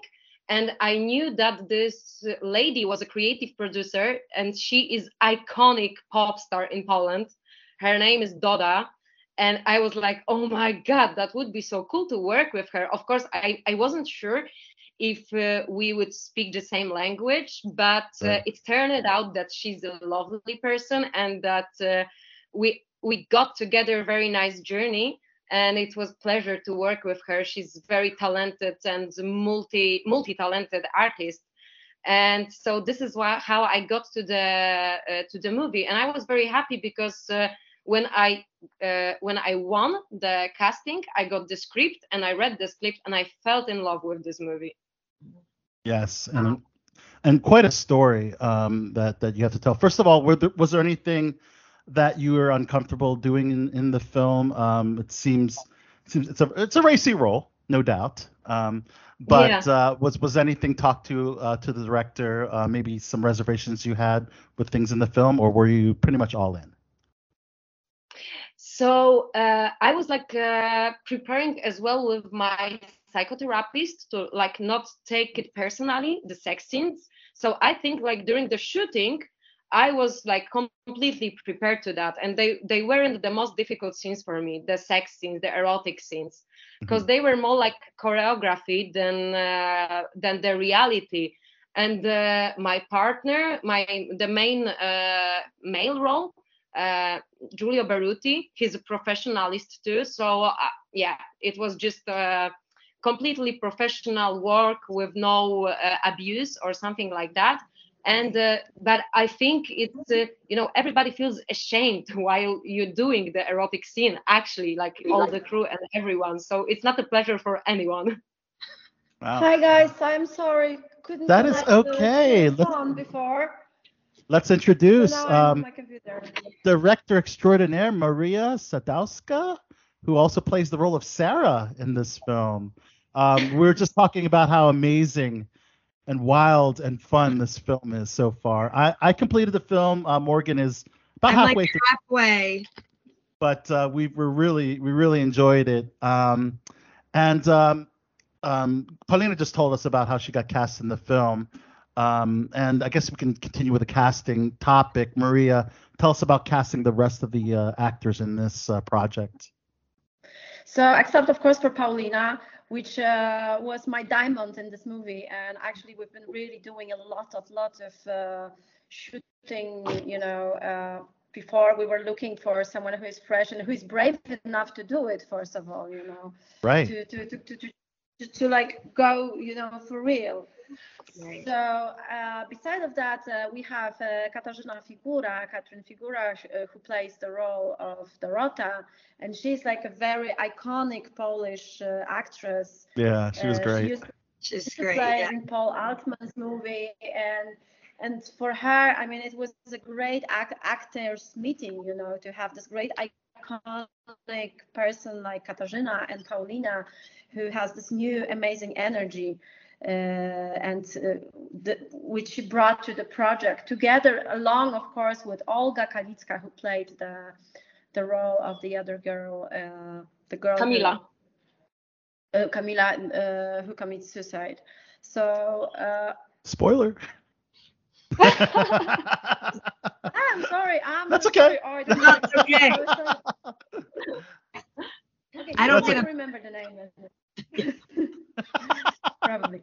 So yeah. So and then and then we were looking like the most uh, uh, very uh, difficult thing was to find actually uh, guys who can play the roles of Arabian Saudi princesses. And right. we were looking actually all around the world. It was very difficult moment because we were like in the middle of pandemia. So uh, we were in like in a pandemic situation. We have to do all, all the castings all online at the beginnings. Right. So and we tried different actors actually from different countries. I even tried Arabian actress uh, actors. We had some American actors too, but there was some problem then with traveling, so we couldn't Right. choose Due to them. So COVID. finally, Mhm. no, with we end up with the Italian guys. We call them Italian gang, you know, because Yeah, the finally- Italian Italian sheiks. Yes, our Right. Italian. Yes. uh, and of course, you know, when I saw Giulio, uh, I, I thought he looks, he has a great look, but I didn't know that he's such a great actor, you know. So when he came and I, I we, we met uh, in person, then I could see uh, he's very sensitive and he's very, he's an actor who's listened very carefully and he has a very great dramatic ideas too. So, uh, so when I saw them together, I knew I, I have I I'm, I'm gonna have a, a, great movie, you know, and so the other guys, uh, well, well, then we just go on with the Italian guys because it was really easy to work with, easy to communicate. I think they, they really did their best to work on their Arabian accents, Uh, obviously. yes, learn, learning Arabic. Yeah, sure. But I couldn't Uh, tell. I, I yeah. you know, I was convinced. I was convinced that they Yeah. were true Arabs, no doubt. Um, and you, um, we're talk about the shooting locations because uh, it's beautiful. I mean, you guys actually went to Cannes in France, yes, and um, yes, yes. all over Poland. And where else did you shoot? Well, actually, I will surprise you because that was a pandemic times. We shoot almost everything in Poland. The whole Dubai was made in Poland, and that's why I have to say this is a great contribute to to our scenography. Wow. To actually because we couldn't go anywhere. It was pandemic time, you know. So Wow. there was at the beginning there was an idea to, to go to shoot in Dubai and in Courchevel, but at the end uh, our hands were, were tied, you know. And we've been this was a difficult time for filmmakers. Nobody knows what's gonna happen, you know. And Right. we decided to go on with the production and we decided we just stand on our head, we will do everything just to shoot it anyway. And for me, you know, it's may, it might be surprising. I've never been in Dubai. Right. So uh, the people who's been in Dubai, they told me uh, it looks so much like Dubai. They can't believe it- we didn't shoot it in Dubai. So we find this amazing location in Warsaw. So our whole Dubai was in Warsaw. So uh, also, Wow. What about but Cannes? thanks to our great, great, yeah, we spent two weeks there. Okay, so it was wasn't a Cannes. Great time. We have a really great time. Yeah, so Cannes was a Cannes. Cannes was it was Cannes, and uh, obviously we have this this amazing yacht. I choose uh, which I love because of the color. Because most of the yachts are very beigey and nice, like family vibe, and I want this crazy kind of dark vibe, which was only on this one yacht in Mediterranean Mediterranean seas. So I had this uh, great opportunity to have the yacht I wanted. So it wasn't easy too by that time, but we finally had that. So that that's all, all about all, all fun we have, you know, shooting it. Uh, but obviously, Cannes is very, very nice for filmmakers. They're very open and they're very welcoming for him, filmmakers all over the world. So actually, we, we felt very comfortable there, and uh, we are happy we could. We've been very happy we could shoot there because we felt somehow released at last. You know, Yeah. after pandemic. So Awesome. Uh, yeah, so I, I wanted to talk about uh, how the ad- adaptation went from the book Girls from Dubai to the screenplay. And uh, was there anything that was changed um, from the book? There's a lot. Actually, the book is more like a mm, documentary book, and it's more. The book is just uh, police files. I would say that they just wrote police files from all the interviews with those girls, but there was no story in it. Of course, we took the character because Emmy really exists, and Paulina met her. I met Ah. her. We talked to her Wow. and this character Wow. is built on Emmy, but also some other girls we met.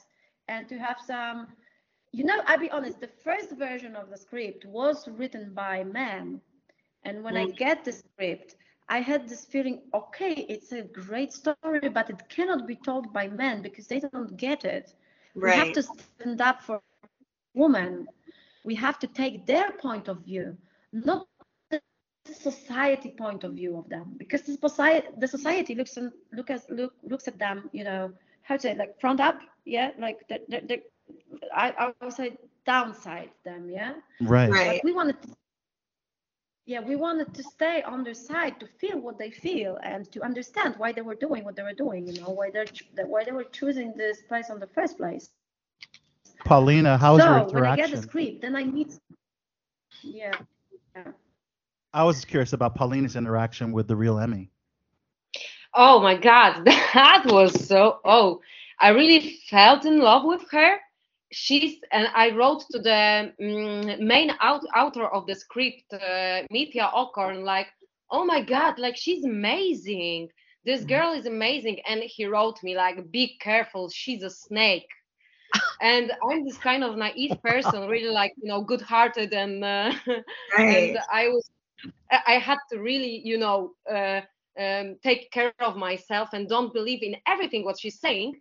But on the other her, hand, uh, because she was, you know, kind of like uh, manipulating me as well. But uh, when I kind of like took my guards, I it was a pleasure to see how uh, effective she is. You know, like really, she's. Uh, every time when, when she's saying you're saying something to her she's just nodding and she's like completely your best friend and it's really difficult not to fall, fall in love with her but uh, like during all this research as maria said like uh, it was uh, mainly wrote script by men but uh, Maria uh, talked with uh, with Amy, and I talked with Amy, and I had an opportunity to talk as well with the with the mm, some some stories in our movie are took thanks to our research. I mean, you know, when the script is all, was already written, we did our research and we add something like uh, for example i i think i got from amy uh, that story about the condoms and money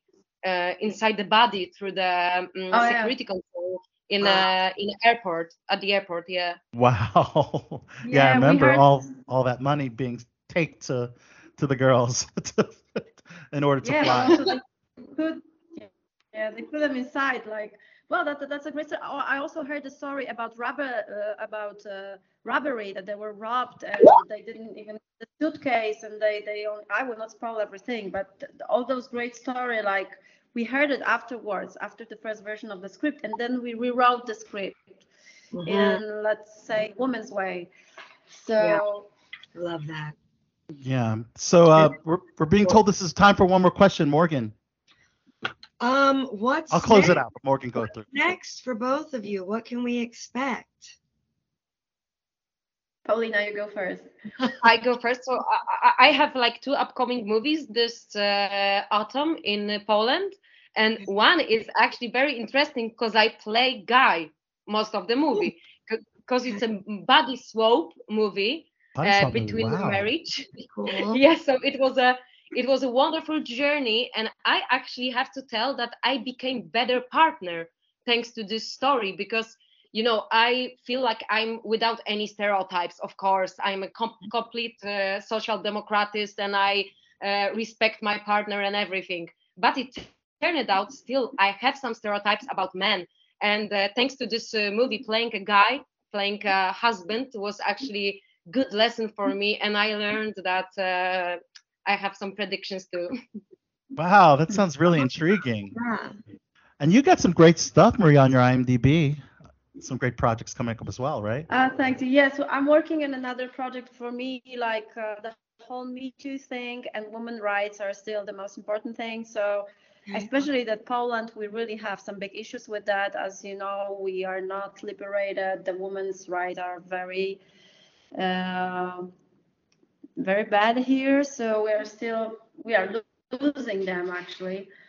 Mm. So for me, I'm I'm still working. I'm still like fighting for that. So my uh, I'm doing a new movie called Temptation, and it's also going to be like erotic thriller, you know, but also having this topic. Uh, I'm also trying to tell a story a little bit of both sides, you know, because you can easily put some charges on someone which are injustice. So it works also, you know, it's also not good for men. Right. And but from the other side, there's so many men who who who just you know who don't who are not judged uh, or Mhm. so so this whole Me Too thing is a very complicated thing. So this is gonna be my topic. It's it's it's kind of it's uh, it's it's gonna be probably a little bit similar story about the girl who is also romantically bound between two guys. So so I don't want to tell more. The she's she's a she's a podcast. So she's a podcaster. So she's a, making a podcast called Temptation, and she has people Ah. about the temp- Wow, So this very is like the- the- the wow. I need I need to get to Poland. I've never been.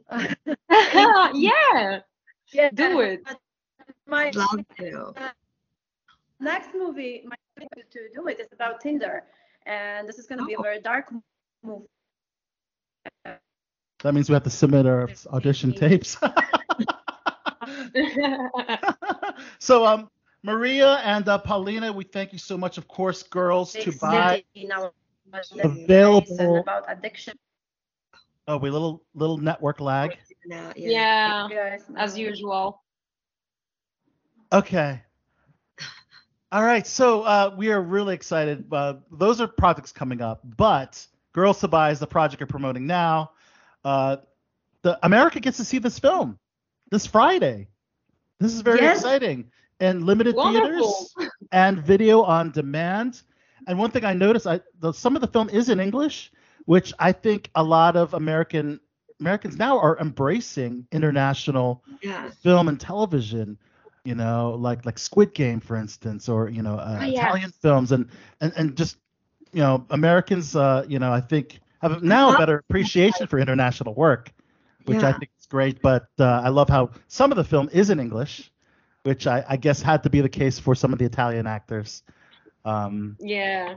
right. Yeah, so- but also naturally, they always speak English. You know, they they, speak, they spoke English with Arabian prince too in English because they speak Right. Yeah, English. yeah, but we have like most of the there are dub version as well. We, we are we are dubbed. So, but I really like the girl who dubbed me. Mhm. Yeah, Very actually, nice. I like it. Yeah, me too. I heard it. Yeah. Yeah. And um, and of course, the very important message on the end of the movie, you talked about 250,000 Polish women from 18 to 25 engaged in transactional um, sex, and sex trafficking is still a big issue. So the, the film is very important. Audiences need to see this film. Um, and uh, I had a lot of fun watching it. Thanks, Thank and Thank you so much. enjoy it. And uh, for closing, if you could, um, Paulina and Maria, let us know who you are, and let us know your uh, plug for the movie Girls to Buy, and let us know you're on Below the Belt show. Okay, first, so my name is Maria Sadowska, and I am the director of the movie Girls to Buy. So, do you need anything else, or? You can let us know you're on Below the Belt show, our show. Oh, okay, okay, below the belt. Oh my God. I'm, I'm... Okay, it's a very good place for a movie. Yeah, below the belt. Exactly. That's why this movie is perfect. Okay, hi, I'm Maria Sadowska, and let's see you in Below the Belt show. And I'm the director of the movie Girls to Buy. Okay, Paulina. Hello, I'm Paulina Gałązka, and I'm wondering what is your price? And now I'm today with you on Below the Belt show. Love it. Yes. And one photo op on three, two, one. One, two, smile. There love it. Thank you, Mitch. Thank you, Thank Paulina. you. I'm Thank you, guys. Maria. Thank you so much, guys. Great So film. nice to meet you. Bye bye. Bye. All right, that was Portishead Roads, which is featured in the movie Girls to Buy. And what a fantastic interview, Morgan, that we had with Yeah. Paulina and Maria. A very, very powerful, racy film that certainly has a message um, because, yeah, um, sex trafficking is an issue. I mean, um, and I thought one of the characters in that film was kind of loosely based on Jeffrey Epstein. Um, you think you- you, know what character I'm alluding to? The main guy, right? Not the main guy, but the guy that made the girl um, take off her panties and like sit on his shoes. And he was an older guy with gray hair, and then Yeah, he he found kind of did look like, look at it. Looked and he like, looked like Jeffrey Epstein. And then he asked how old she Well, was. well, was there Ghislaine Maxwell too, or no? um, there wasn't a Ghislaine Maxwell. Well, you know what? Maybe the mother of uh, was the Yeah, Ghislaine maybe the Maxwell type, right? Because it's really uh, it's really a it's disturbing because a mother and daughter are running a prostitute ring together. Oh, You know? I mean, imagine you're, I mean- you're basically pimping your own daughter out. Isn't that crazy? Well, that's It's disgusting. Well, I mean, that, yeah, that's pretty disgusting. Yeah, I mean, the mean, way they like, you know, it's it's funny because like in the beginning, you know, they're taking these girls. Some of them were like kind of famous in Poland, like right? They were was a TV singer, hosts, one was a model, one was like right? Miss Poland, and like, and the way they do it in the film, it's like, you know, the girls would be like, "Oh, I don't want to do that," and then she would like tell them like, "This is how much you're gonna make," and they always said yes. Right. So like, said that was really going on, and like what they do, that don't they this is take a the real. This is a. This is re- like at the Based end. on credits, true they're like, events. 250,000 Polish women engaged in transact transaction transactional sex throughout whatever the time period was. Like- you know, some was, you know, um, consensual. That's some my, some was that's trafficking. that's always where I'm like, obviously it's all terrible. Like, models you would were- go and they would just take their passports so that they couldn't leave. well, yeah, well, right. So that that happens to one of the that's characters. where it's Yeah. messed Yeah. up. But like, Mhm. I'm always like, well, what if these girls are like, well, I, you know, they knew what they were getting into, they're like, I want to make fifty thousand dollars. Like I'm always like, what's the line here? Because Right. some of them were like, Mhm. I know what I'm doing. I'm gonna make the money and I'm gonna go. And then the others, you could see them like coercing them.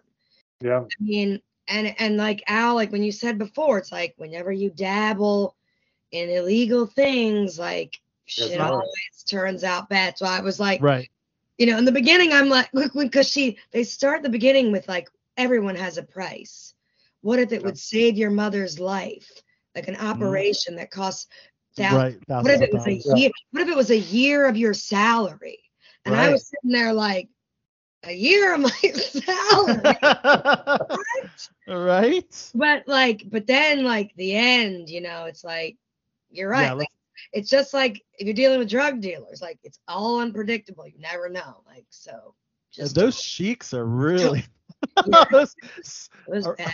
those the Dubai sheiks. Oh man, they're Well, I mean, that's that's, that's all of them over there because I mean that's why they, they were getting after WWE for dealing with Saudi Arabia because there's a lot of it's yeah. And that's why everything was on that yacht because Yep. they're um Absolutely. what did they say? They off at said sea, it doesn't something, matter. something in the Quran about Allah. Like Right. something, they have a line in the book in the in the movie where it's like, Yeah. and he doesn't see what's what's out on the ocean. Oh yeah, and then like the most beautiful creatures are women and horses. Yeah. So yeah, it's very. I was like, Yeah. never mind. I don't want to go to Dubai and find a sheik. never mind. All right, so guys, make sure you check out Girls to Buy video on good. demand, July fifteenth. Um, so That's- yeah, all your favorite streaming platforms should have Girls Well, actually, when did that happen? Because I mean, wasn't Poland part of Russia at one point in time, or was that? This was like two, like 2012 Okay, they they would have been. or I think it was uh, yeah, yeah, oh, early to mid, early to mid two thousand. yeah, like 2005, 2018, something like that. Because I, I could see around communism time. I mean, that'd be like really attractive. Well, yeah, it But- took place that- because that's the, the, communism. the so- characters go through their you know, different phases of their life from their youth to a lot older. Yeah. It starts in, in 1999, I believe. Oh, okay. Yeah, and then it works its way up to closer to contemporary times. Okay. Okay, um, let's go back to uh, the top 10. Um, so uh, top 20. Uh, Disney Plus. This is number 13. Miss Marvel. uh, Out of all the uh, Disney Plus MCU TV shows, this is the show that introduces the word mutant. Can you believe this was the show, guys? So in the season Well, they have to finale. something with that show. 'cause Oh, that's I, I haven't seen it. I haven't seen the season finale yet. So in the season finale, Oh, Okay, it- go ahead, Allie. I'll, I'll give you the thumbs up. I'll give you the thumbs Allie's up, Allie. la la la la la. Stop, stop. I'll give you the thumbs up. I'll give you seen the the thumbs up. We're yet. ready. Okay, go ahead. So in the season finale, uh, you find out that uh, something is very different about Kamala, and her father says something is very different in your genes, Okay. like a mutation. He adds with the seriousness of someone about to uh, talk about their, uh, you know, their She's DNA. human. So, um, so uh, of course, it was figured out that they just introduced mutants into the MCU by way of him saying you were born with a mutation, um, and um, apparently the score had a similarity to the '90s X-Men cartoon. You know the you know. Uh, the same moment that Kamala is revealed to be the very first confirmed MCU mutant. And um, not only that, in the end of the episode, the post credit scene, Brie Larson, plays uh, Carol Danvers, Captain Marvel, um, apparently um, gets up, uh, looks around in confusion, and, and sees Kamala's room is filled with poster, posters of her, and it's not clear if she switched places like Kamala. Maybe Kamala. Um, or if it's Kamala somehow turned into Carol Danvers, but whoever uh, uh, she's playing. Um, Now they're getting rid of uh, Brie Larson. Yeah, you're not a fan? a lot of people do not like Brie Larson. Yeah. They'll be like, Brie Larson's not there, but Kamala took her place. yeah. yeah, I don't know. It's uh I guess we'll just have to wait and see. And obviously, I think Miss Marvel will be in the next Captain Marvel movie, The Marvels. So, uh, what else? So, in on Disney Plus, we also have the upcoming Ironheart series Hmm. with Alden Ehrenreich, the Solo, the young Captain Solo. Sorry, the young Han Solo from the Solo they had all the trouble in trying to be Han Solo. Yes, he's going to be in this Ironheart series, so that's pretty exciting. Good to see him again. Isn't Ironheart supposed to be a female? Or, That's uh, right. Iron. That's Riri Williams. Um, she's the genius inventor who builds her Is- own. Wait, is, is he playing Riri Williams? Because if he does that, I'm going to have to say, boy, that's a really good performance. No, no, it's it's it's Dominique Thorne who plays Real, Okay. Riri Williams. Okay. Um, Alden Ehrenreich's uh, character has not been announced. Um, okay. So, you know, she's a genius inventor who builds her own advanced suit of armor, following Iron Man's footsteps, using his technology to build the suit. Okay. So she kind of like reverse engineers the, sh- the suit in order to build her own. She's that genius, basically. But you know, I thought I thought uh, Peter Parker could do that too, because didn't he like design his own Spider-Man suit too, or something? He did, but the thing was that after Spider-Man, um, where he, he was, he had that uh, whole incident where Well, I mean, he they, forgot, they reset right? everything, but I mean, wouldn't he still have the knowledge of how to do it on his own? Yeah, after the multiverse He thing. have to access the technology, but he, he he could probably get somebody to help him. But do you, does he really need it? he's already he really- he he's really already it, powerful he- enough as it is. Spider-Man's one of the most powerful characters in the MCU, so I don't think he needs any additional uh, armor. You know. Um, also, um, coming up, uh, Marvel on Disney Plus is um, the series Echo. Okay. So uh, Echo, as you know, we were introduced to her in the Hawkeye series. Um, but just announced uh, Vincent D'Onofrio returning as the Kingpin in Echo. So he does survive that shooting at the end. Man. And this is the big one, guys. Two more have been announced. Krysten Ritter's Jessica Jones and Charlie Cox Daredevil will be in this Oh, that's awesome. yeah, so this is going to be huge. So this is basically tying Netflix. I mean, are we going to have the Punisher in there too, or no? That's what we want to see. We want to see Jon Bernthal as a Punisher. So, but this is a good sign, uh, guys, that we're gonna get see that. That's why Marvel is brilliant at what it does. They're very good at tying things in. DC has that has an issue with that, but Marvel Well, DC is just just has a, the bad actors they keep choosing. I mean, it's like right. Ezra Miller, yeah. They're but- trying too hard to catch up to Marvel instead of taking Right. their time. exactly. But you know what? I think honestly, if you continue the Snyderverse, I mean, the Snyderverse was really good if you let it go to be what it was. I mean, but they keep trying to be like, ah, we don't like a I Snyderverse. don't like it exactly. So, but yeah, all right. So number fourteen, let's talk about the boys. Uh, season three finale. Big Paul, what did you That, think? that- that was brutal at the end. Brutal at the end. A I'm lot still of behind. still behind. You don't mind us talking about it? Catching about up it? on Stranger Things. Okay, can we talk a, a bit? Or you Yeah, wanna- yeah, go want us ahead, to give you the thumbs up? I, I don't care about the spoilers. I know I'm gonna watch it. You're gonna watch it and you're still gonna love it nonetheless. Yeah. So. Yeah. He doesn't care if he's spoiled. So the finale wrapped up with the boys fighting Homelander uh, Yeah. and Soldier Boy. Um, and also, we saw Homelander tragically killing Black Noir. After he was given some character development, they go ahead and kill this guy, right? It's That crazy. doesn't make any sense at all. Oh gosh, we had the Deep, played by Chace Crawford, mounting a political assassination. Uh, we find out that Starlight, my favorite, Erin Moriarty, joining the boys, getting some new powers. We find out that Karl Urban's butcher, Billy the Butcher, learning he has 12 to 18 months to live. We saw Homelander killing a protester in the middle of a supportive crowd. My God. they cheered him on. He's crazy. That's a complete psychopath, dude. Th- He's probably the the worst villain in the best possible way. Because I mean, he's like the villain like that that- you really love that- to hate. Do you remember that movie with the like kid Superman that was evil? Yes, bright, The grunt bright, version bright of side, bright burn. Brightburn, yeah. Yes. Is he basically a grown-up version of him? You think? He is, yeah, it pretty much e- a Superman turned evil. It's basically what it, what it is, and uh, Unhinged. unhinged, yes, very much so. And this is the big one after Homelander's battle with Queen Maeve, Dominique McElligott. Mm.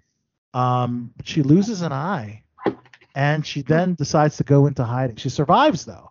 Uh, she's presumed dead. People thought that she had died um, when she um, pretty much uh, threw Soldier Boy outside the, the the window along with herself, falling to their inevitable death. But uh, I don't think we've seen the last of Soldier Boy or well, maybe we know we Maeve we know survived. We do know Maeve survived because we see her uh, later on. Um, but uh, I don't think we saw the the, the last of Soldier Boy. You think he'll be back? I think he'll be back. form. I mean, did, did did we see a body? No. Well, actually, you know what makes sense? Because I mean, he, he didn't have as many powers as other others, did he? You think they would bring him back as like half cyborg or something now? Yeah, I don't know. You know, the- Anything's possible. I haven't read the source material, but the, and here's something really crazy. So we have uh, Victoria Newman, uh, played by Claudia Doumit, will be is in next in line uh, as the U.S. Vice President, and as you know, she's the one who's been popping heads uh, the past two seasons, and uh, probably the scariest ability uh, among the soups is just on will to to blow someone's head off. I mean, that's Yeah, just not I mean, who, which, which, which superpower being can block that? That's like insane.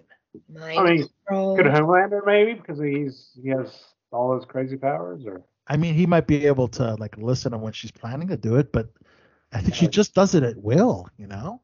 oh man, Yeah.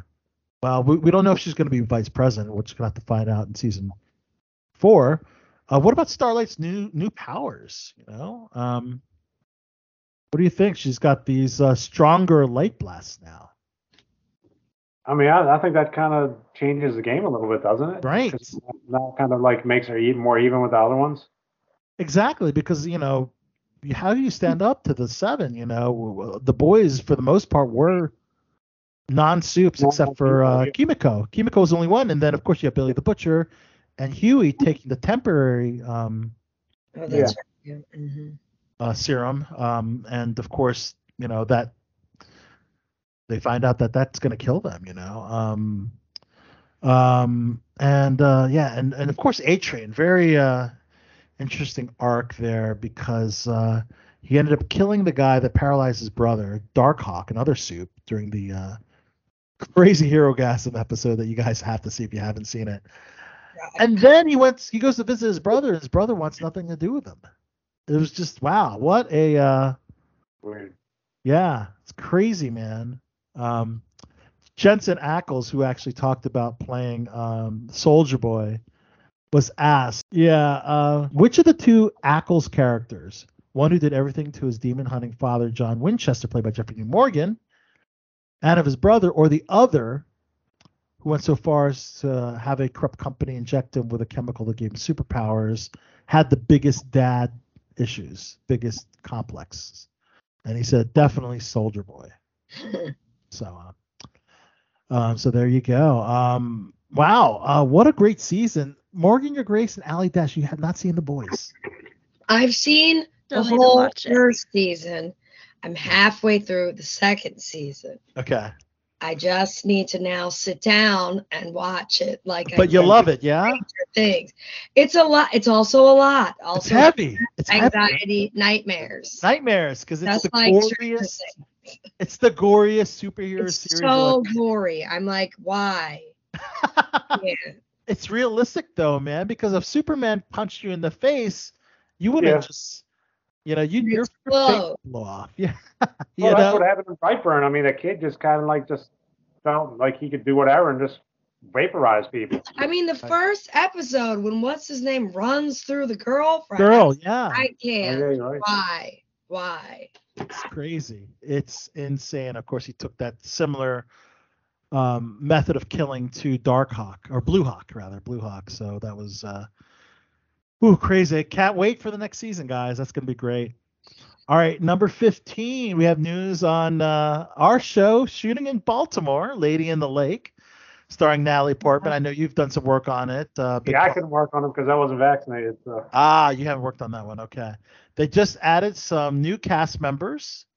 We have Byron Bowers, uh, who appeared in Honey Boy, um, Josiah Cross from King Richards, Mike Epps from Survivor's Remorse and the Upshaws, Noah Jupe from Franklin, Honey Boy, A Quiet Place. I actually worked with Mike Epps in Ohio on it. You did? Yeah, but uh, it was a Bruce Willis film. Okay. And Pruitt Taylor Vince uh, from Bird Box the latest edition. Of course, takes place in 1960s Baltimore, where an unsolved murder pushes housewife Maddie Schwartz, played by Natalie Portman, to reinvent her life as an investigative journalist and sets on a collision course with Cleo Sherwood, Hmm. a hardworking woman juggling motherhood, jobs, and a com- uh, passionate commitment to advancing Baltimore's Black progressive agenda. So, uh, yeah, this will be one to watch. Of course, having uh, a series or a limited series like that in the DMV is great for all uh, all of us actors in the area, DMV and beyond, to uh, you know, to work on it. So, Well, there's another one coming. You know about that, Al, right? not on Apple TV, but yeah, there's one on Paramount Plus called The Lioness. Ta uh, Taylor Sheridan. Oh no, no, there's, there's another one. Oh, there's a third one. You, you know about that one? Okay, well, I thought you did. Uh, Kiefer Sutherland has a new uh, series coming to the area. That's, I did not know about the Kiefer Sutherland show. What do you know about that one? Um, uh, from what I understand, it's called um, what was it called? Uh, the Rabbit Hole. The Rabbit him- Hole. Yeah, so him like undercovering, I guess, looking into some government conspiracies or something. and fo- finds himself, you know, dropping further and further into the rabbit hole. Yeah. The uh, I so think to that speak. starts in about a month or two, but Is Hmm. the Lady in the Lake based on real? it's based on a book. Oh, book. and the book's Yeah. based on real real life too, uh, from what I understand. Okay, Laura Linney, yeah, Laura. Sorry, Laura Lippman. Laura Linney's the actress from Ozark. Laura Lippman's novel of the same name. Yeah, it's an adaptation of the book. Yeah. And I think the book's based on a true story. Okay. Well, there you go. So that should be fun. Um, so also on Apple TV, a limited series, another limited series called Five Days at Memorial, starring starring Vera Farmiga. So Right, is it five days in Memorial Stadium? Because that could be in Baltimore too. no, it's actually it's actually about the impact of Hurricane Katrina and its aftermath at the local hospital. It sounds like a very dark and sad, sad, Yeah, ser- very serious uh, series. Not like Memorial Stadium. Yeah. Um. All right. Number sixteen on Hulu. The only thing I have on Hulu uh, for this week is uh, they just dropped the second season trailer of the Kardashians. uh, uh, Morgan, I, I thought they were done. I mean, you Morgan, thought they you- were. I don't watch them. okay. I'm just curious. Don't, no, don't But- beg me into that. They actually just snapped, uh, they actually got Pete Davidson to appear in this episode. He's actually on the trailer, and Kim Kim Kardashian says, "Pete, you want to go have sex?" And he like dropped everything in his hands and started running. It was pretty. no, fun. she says, "Do you want to go take a shower?" A shower? Okay. Quick?" I saw the commercial, and he literally has two phones in his hand. He throws. just dropped him. And then he picks up his phone and calls Kanye just to brag that he's in the shower with Kanye. That's right, man. Kanye wants some. Kanye could Kanye's probably pissed. He, he, yeah. He said, "Don't talk about my kids." And uh, if if he if they ever see each other in public, Kanye's gonna fucking. He's gonna Kanye's be cray nuts. cray. He's cray cray.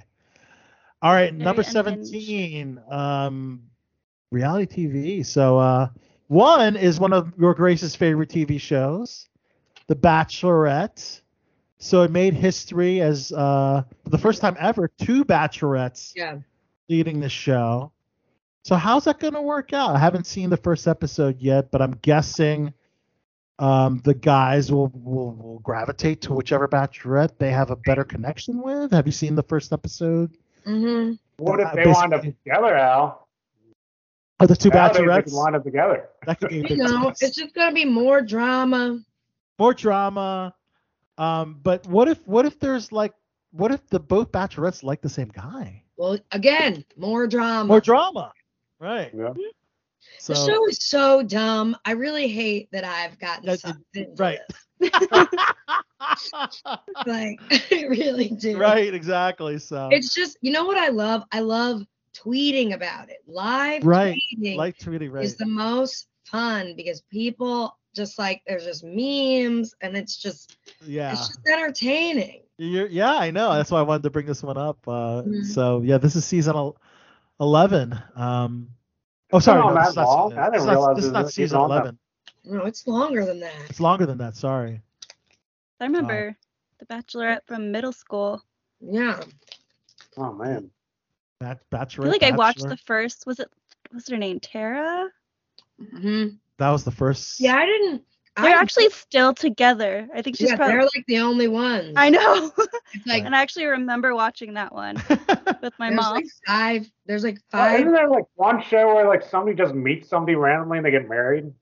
That's Married That at First Sight yeah, or don't watch that. 50 Day That's I like, Fiance. I was like, insane. how Like, how- How could you like? It's just for ratings. It's just for Yeah. ratings, but I'm sure a lot of it is scripted. But one Okay. one show that actually has more uh, romantic couplings than The Bachelor and Bachelorette is Big Brother, and they just had the season 24 premiere. Um, and apparently, um, some people have come forward speaking ag- out against um, the mistreatment of one of the house guests, Taylor Hale, by other house guests. So um, apparently, um, someone t- called her aggressive. Some of us assume that she she has a temper tantrum if she doesn't get her way. Um, so apparently, um, from the live feeds, um, they're just you know worried about you know having two black people on the block, which basically means you're you're you know in contention for elimination when you're on the block. That's what happens on Big Brother. Uh, whereas the last season of Big Brother, we saw an all black alliance um, win the game uh, called the Cookout. So definitely don't don't endorse any type of bullying. That's for sure. Um, hopefully that will be resolved later in the uh, season. Okay, almost done here. Number 18, some Me Too news. This is uh, about Armie Hammer. This is actually very surprising news about Armie Hammer. So, What's going on? as you know, Crazy, isn't he? so Poor Armie. so hold on. So text messages from before were. okay, I Yes. loved him back. let's talk about what happens. Before So he ate people. So Oh, he says crazy things, cannibalism, sexual misconduct.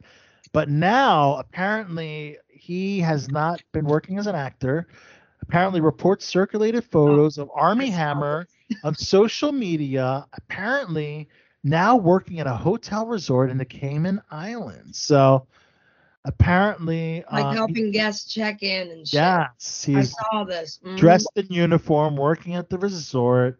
Poor Armie. Is it real? Yeah, no, apparently it's very real. He's And apparently what, what happened to his money? He had to have made some money. His family has like a lot of money. The father was somebody. I read this whole Right. article because I was like, I liked him from Oh, I freaking know the, you had a Facebook, crush on him, right? the Facebook movie when he played the Winklevi. Right, the twins, right? Twins. And um his fa- his father was I don't know, an actor, director, something. There was like or was it's like old money, like but the father was kind of weird. Like I read this whole article about I think the Right. father did some weird shit with women and then Did Armie. he did he eat people? Like father, like son. I Is what don't you're know. alluding to? Um, yeah, but can you believe that? So apparently he's working in a cubicle. He's at the resort selling timeshares. Um, Maybe and this is apparently, part of his rehab. Well, the source says that in reality he's broke and trying to fill the days and earn money to support his family. But you, but Morgan, you alluded to coming from a wealthy family that he doesn't really need the money. So I don't know what Well, exactly maybe he just needs true. something to do, so he's like, I'll just sell timeshares. That's that's true. You have to be crazy to sell timeshares anyway, so Some that's people what just don't want to. Some people just don't want to sit home and twiddle their thumbs, you know. I mean, maybe this is again rehab. I don't know. Rehab uh, that's never a very viable possibility. Could be possibility. rehearsing a role. Maybe he, maybe that's a role. Maybe yeah, and gonna there's an type. image of this uh, flyer. It says, Moritz, welcome to beautiful Grand Cayman. I am your personal concierge. Happy to help you. Regards, Armie, and this extension for the number, which you could probably look this up and call him directly. It's You know what? crazy. Hi, I'd like to speak to week on the show, Armie. That's what he said. His extension is here on the flyer, so all you need is a phone Let's number. call of right now. Hi. Yeah, we could do your Armie. interview next week. Morgan, do you want to call right now? No, I don't know. That's weird. Hi, They open at Remember 11 o'clock. What if you just like, hi, remember Well, me? We spoke well, it came earlier out. about that timeshare. And he'd be like, oh yeah, Mrs. So and so. Yeah. but yeah, no, he had uh, cannibalistic fetishes. He apparently had a rape accusation. Um, so I don't know. Um, so he's not the only one. Also, Vince McMahon, CEO of. WWE. Yeah, well, see, the thing is, like when Vince McMahon was young, I mean, that was like the 80s and 70s. I mean, that stuff was going on, and he Well, this has he- to be somewhat recent. marriage is weird too.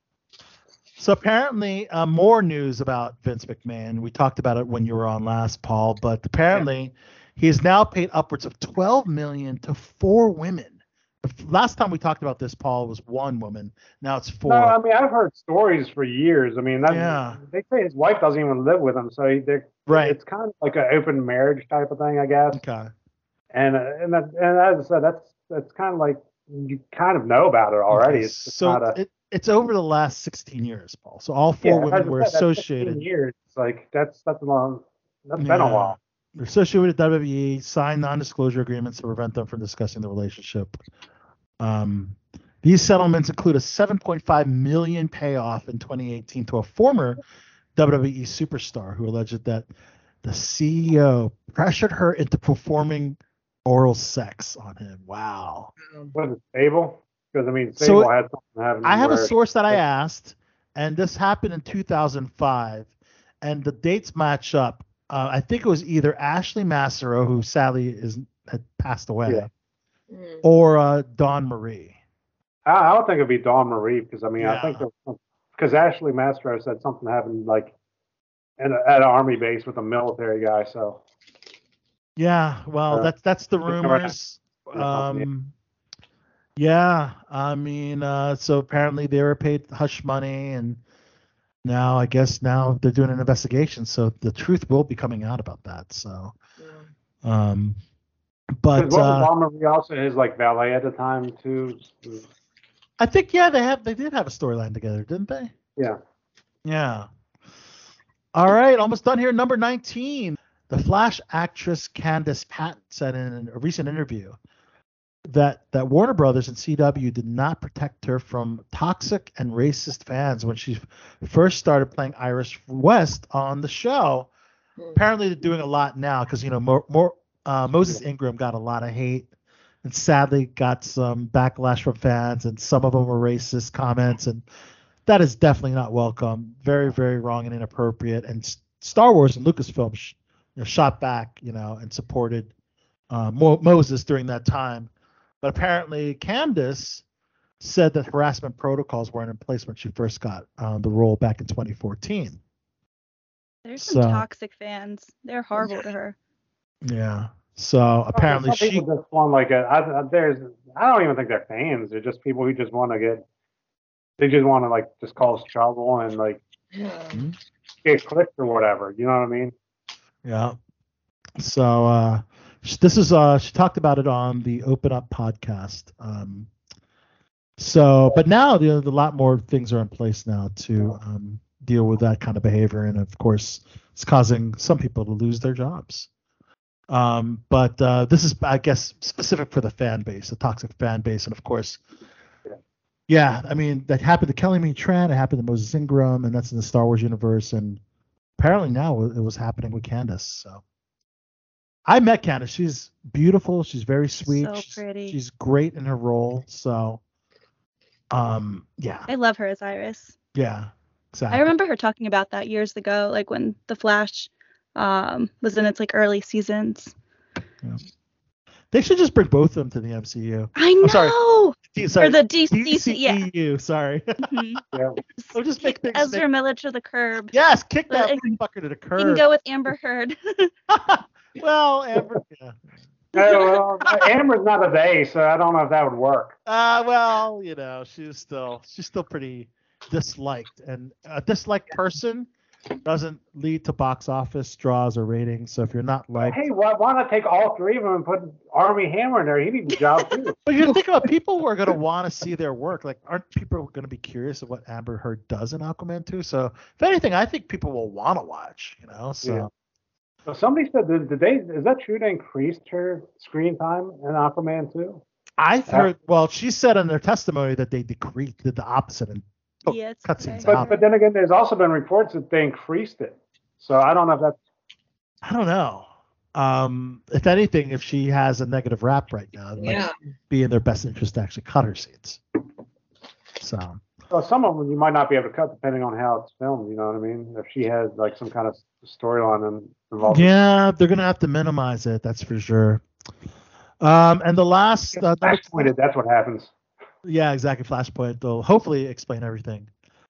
All right, number 20. Um, there's an actress from Yellowstone named Q'orianka Kilcher facing criminal charges for collecting disability benefits even though she was able to work. This is pretty scumbaggish. So Which, which apparently she was collecting 96,000 in benefits after injuring her neck and shoulder during Dora and the Lost City of Gold, but apparently they found out she was healthy enough to work on Yellowstone and she was still claiming disability while working on Yellowstone. and what's the character's name? Which one is she? um yeah, her name is Q'orianka Kilcher. Um and her, she's best Laura? known Oh, she she also uh, played uh, Pocahontas in the New World, the 2005 film Mm, directed by Terrence Malick. She's probably not going to be doing much work anymore. Yeah, she also uh, was the title role in Princess Ka'iulani, a 2009 film about the colonization of Hawaii. And um, Which one is she? and she also uh, did four episodes of Yellowstone. Okay. Oh, so she's not like a main. Yeah, did you look up her character? Yeah, because I because I watch Yellowstone, I love it, and I was like, What's her character's name? I don't think it's in this article. Um, it says. So I'm curious who she played as well. Yeah, I don't know who she. Um, let's see. Um, She played. Mm, it doesn't really say because Mm-hmm. yeah, she wasn't in that many. Okay. Well, we don't know. Does anyone know? Uh, sure, if we Googled it. She's not one of the main characters, so Okay. he's probably just like an extra or something. No, no, she's definitely more than that. Actually, does it not say on her IMDb? Plays Or, uh, Angela Blue, Angela Blue. Okay. but I don't. Again, like again, I've seen. I, I don't remember that Yellowstone. character. I, I don't know. Oh, somebody I'm not thinking of. Yep. All right, so that's the top 20. Um, of course, we uh, before we end the show, we have some sad rest in pieces. Uh, two really big major names in Hollywood, guys. The first one is James Caan. That was a Um, shock. he always, Uh, he always in good shape. yeah, Like, man. Yeah. Always kind of rep for an old guy. 82 years old, Oscar nominated performance of Sonny Corleone from um, The Godfather. Um, he passed away on July 6th, and uh, he had notable roles in Misery, Elf, Thief, Godfather Part 2. Father and Elf. Yeah, The Gambler. Oh, man, he's had quite a career, man. And uh, He was on Vegas TV show. I mean, he was on a lot. Yeah. Wasn't disclosed for the cause of death, but uh also uh Paulie Walnuts from The Soprano, Tony Sirico, um, died at the age of 79. He was in an uh, assisted living facility, so his uh his health would, had been declining. Um but he had also been suffering dementia for the past couple of years, so that's really sad. Yeah, we have a president doing that too. But Yeah, so Paulie Walnut sadly had passed away as well. Um, also known for Goodfellas, Copland, Mickey Blue Eyes, uh, Mighty Aphrodite. And he's had a lot, long, long list of uh, films. of films and, and shows. Yeah, and of course, Sopranos. I mean, that's the biggest one. Yeah, that's Yeah. We also lost Lenny Von Dohlen, star of Twin Peaks and Electric Dreams, the age of 64. Uh, Gregory Itzin, best known for playing President Charles Logan in 24. Sadly, passed away at 74. No cause of death has been reported. Larry Storch, comedic character actor, known for voiceover work. And Corporal Randolph Agarn on the F Troop. Oh yeah, I remember him. You remember I him? thought he, he he just passed away. I thought he passed He away. a just long time passed away at the age of 99. Uh, I knew he was old. I, I didn't realize. He's up there. Uh, Adam Wade, uh, top 10 uh, Billboard charter, uh, the first black host on a network game show. Oh, Sadly passed away at the age of 87. Uh, Monty Norman, James Bond theme music composer, sadly passed away at the age of 94. Uh, Kazuki Takahashi, creator of the trading card sensation Yu-Gi-Oh! Um, sadly had died at the age of 60. Um, could be foul play. Apparently, was snorkeling while on vacation alone in southern Japan. His body was found off the coast of Nago. Um, cause of death still under investigation. Wow. It was Pikachu, his ri- rival. Pikachu. Oh, it's horrible. It's too soon, right? Too soon. I guess that is too soon. Oprah Winfrey's father, Vernon Winfrey, passed away at the age of 89. So, also um, locally related, I wanted to give a RIP shout out to a friend of a friend, Timothy Reynolds, who was sadly killed by a squeegee worker in Baltimore, Maryland. He uh, would, was frequently driving um, I heard about downtown. Was, Yeah. like- So he sadly was driving downtown. Apparently, he got really fed up. Um, he's had multiple encounters with these squeegee boys. Apparently, yeah, some of them get really aggressive. They like bang on your car and all kinds of stuff. it's it's horrible. There's something that has to be done. So what happened with Timothy, sadly, is that they performed some kind of vandalism, maybe messed with his windshield wiper, and that just really put him over the edge.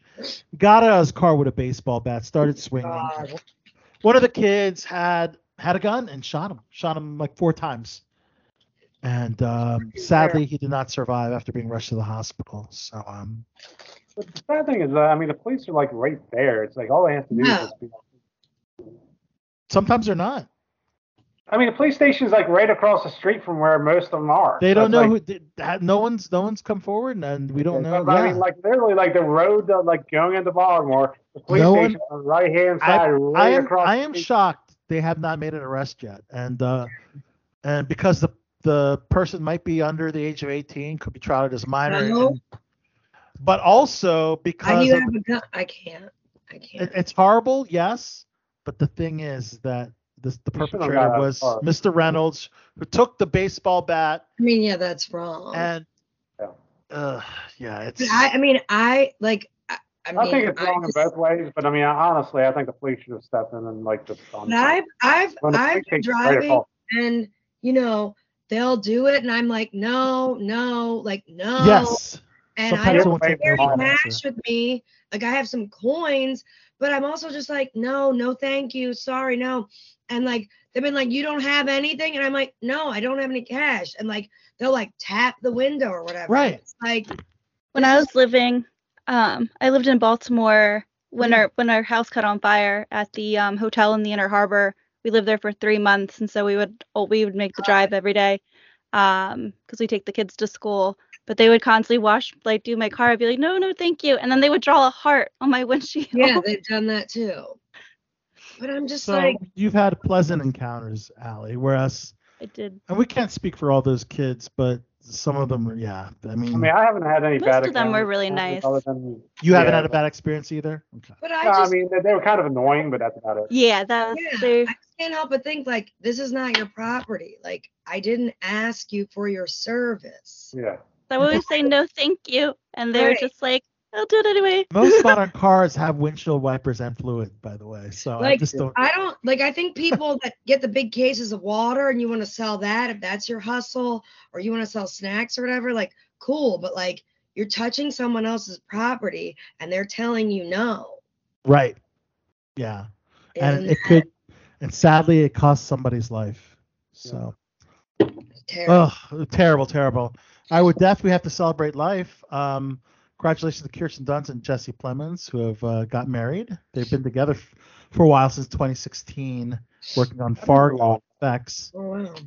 Um, who actually share two sons already, but uh, now finally, you know, just made it official, got married, and celebrating a birthday today. Got some big names on this list. Um, Wednesday, July 13th. Happy birthday, birthday to uh, Charles Xavier himself. Patrick Stewart, is he? 82. Wow. Can you believe it? I kind of thought he was older than that, to be honest. Professor Charles Xavier, which they just confirmed uh, Kamala, Miss Marvel. No, no. Uh, sorry. Fuck, I'm sorry. Wrap it up, Al. All right. Uh, Patrick Stewart is 82. Charles Xavier from from uh, The X-Men. for the X Men. Thank you. And he was also Solo. Captain Picard. I know, and Captain Picard, of course, yes, from Star Trek: Next Generation. Han Solo, Indiana Jones himself. Harrison Ford is 80 today. Wow. Not the scrappy young Han Solo that nobody likes. right.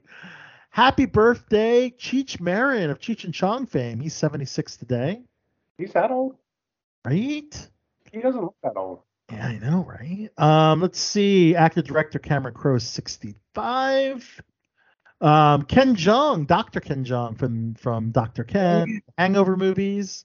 Mass Singer is 53. Steven R. McQueen from Vampire Diaries is 34. That's one of your shows, Allie. Oh, Um, do you know he's a quarter Filipino? is he really? Um, Another another props to the film. I Filipinos. know his grandma's full. Yes. His grandmother's full Is he like related to Steve McQueen? Yes, Yes. he is. Yes, Yes, yep. That's mhm. right. Yeah. Okay. He is. He is related to him. Yeah. That's birthday today. That's all I have for birthday. So Uh, happy So birthday, everybody. happy birthday, everybody. Okay. Um, of course, uh, before we wrap up tonight's show, does anybody have any last minute plugs? Want to throw out? Things to Nothing. promote? Well, I mean, I, I'm working on a project, but I mean, I can't say what I'm working That's on. quite all right. And I, well, I am working on that Outsiders project, which I'm actually wearing a shirt I wore on the That's awesome. show before, but I mean, it's just not ready yet. So When you're ready to talk about, it, we'll talk about it. Um, but myself and Ali Dash are we'll be working on the Baltimore um 48 hour film project with we're going to check it out. Make sure. you do. Yeah, Barcata DMV. Um, we find out what kind of film we're doing this weekend, and we're gonna Mm. shoot it, and uh, hopefully it's gonna be awesome. So, I'm uh, excited. and yes, speaking of awesome, Superhero movie. yeah, I know superhero on a on an indie budget superhero movie in seven minutes. Oof. God, I can't wait to see this. but yes, the house guest, uh, yes, um, we'll be able to talk about it next week. I think that's going to be uh, available then. All right, so um, closing out tonight's show. Uh, that's right, Ali Dash. Spotlight on Ali Dash. We have two amazing interviews from AwesomeCon 2022. Of course, myself and Ali, we do a nice little intro. Uh, but uh, you interview writer Kami Garcia. And after that, Melissa Joan Hart, Sabrina the Teenage Witch. This is a huge one. It's awesome. It's a big one. It's a big one. And Paul, we'll have to get uh, Melissa Joan Hart to to get to come back on the show to talk wrestling. So Okay. I think that's pretty awesome. I say I- I'm sure she would love it. I mean, I bet you if you bring that up, she'll be like, I, I'm started- right on I- I remember. I remember now. I remember now, Paul, that she used to tweet or post Yeah, about. she's like a huge wrestling fan. Right. It's I so funny. she I- was, didn't she show up in like one of the WrestleManias or something? She probably did. Yeah, I thought that would be really cool. So that's what we're closing out tonight, guys. Is uh, the great uh, Awesome Con interviews. So uh, conducted by Ali Dash and more Awesome It's Con. Awesome Khan, not Awesome Kong the wrestler. Uh, not Awesome Kong, but Awesome Con. And then next week, our uh, final Awesome Con interviews conducted by yours truly, Star Trek's Anthony Rapp, Star Trek Discovery, uh, among some other ones. Spacey him or no? Oh no, I couldn't ask about Kevin Spacey. That's, okay. that's just Yeah. not the right place at a Comic Con. All right, guys, on behalf of everybody in the panel, Darth Paul Wallace, Your Grace, Morgan Fab, the adorable one, Ali Dash. I'm Al Celebrity Soto, guys. We will see you next week. Until then, peace. Right, Al Soto along with Allie Dash. We're here at AwesomeCon 2022. That's right here in Washington D.C.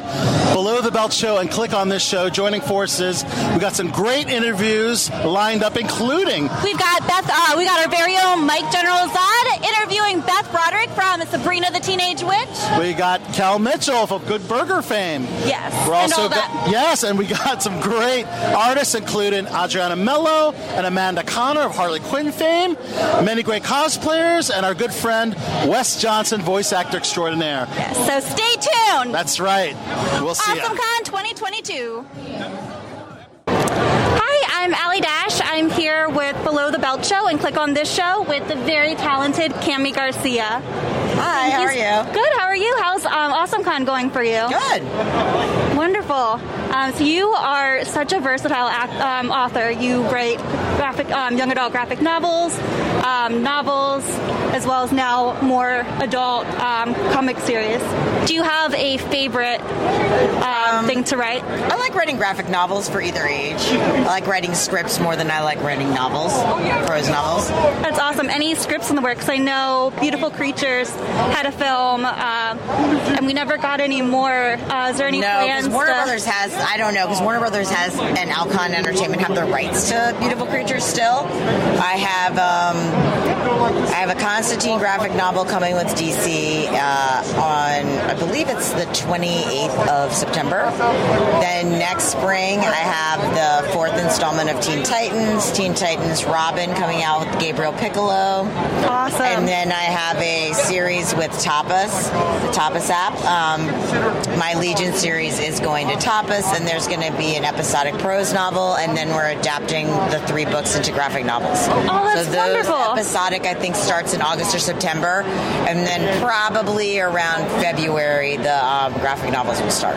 That's fantastic. Congratulations. Yeah, it's super fun. Uh, so, uh, your um, series here, uh, do you have any plans of um, any more to come um, or any more collaboration um, with both of you? Um, the Joker Harley Criminal Sanity, we have a pre- Jason Badower and Mico Suayan, my artist, and Nicole Kwok, and I have a um, prequel story that's going to come out in the anniversary, um, the anniversary um, Harley book that's coming out. I think it solicits. I think it comes out in August or September.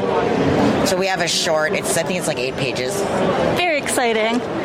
Um, and I know you are uh, the co-founder of Young Adult Fest, which is amazing. I've been, I've wanted to go for years. That's really uh, fun. So that YALLFest. That is fantastic. Um, do you have um, like the, uh, what was your inspiration for starting it uh, and the process Y'all and Fest. I co-founded YALLFest with Margaret Stohl, my writing partner, and um, Jonathan Sanchez, who owns Blue Bicycle Books in Charleston, where it is actually uh, takes place every year. And John, it was actually Jonathan's idea. He had wanted to have a festival, but he'd never really gotten around to organizing it, and so the three of us just did it together. and now it's like much bigger, and it has a board and lots of people that work on it. That's fantastic. Do you um, see it um, venturing out to anywhere else Yeah, there's a the sister states? festival. The biggest young adult festival in the country is the Sister Festival Y'all West. That's in LA every year.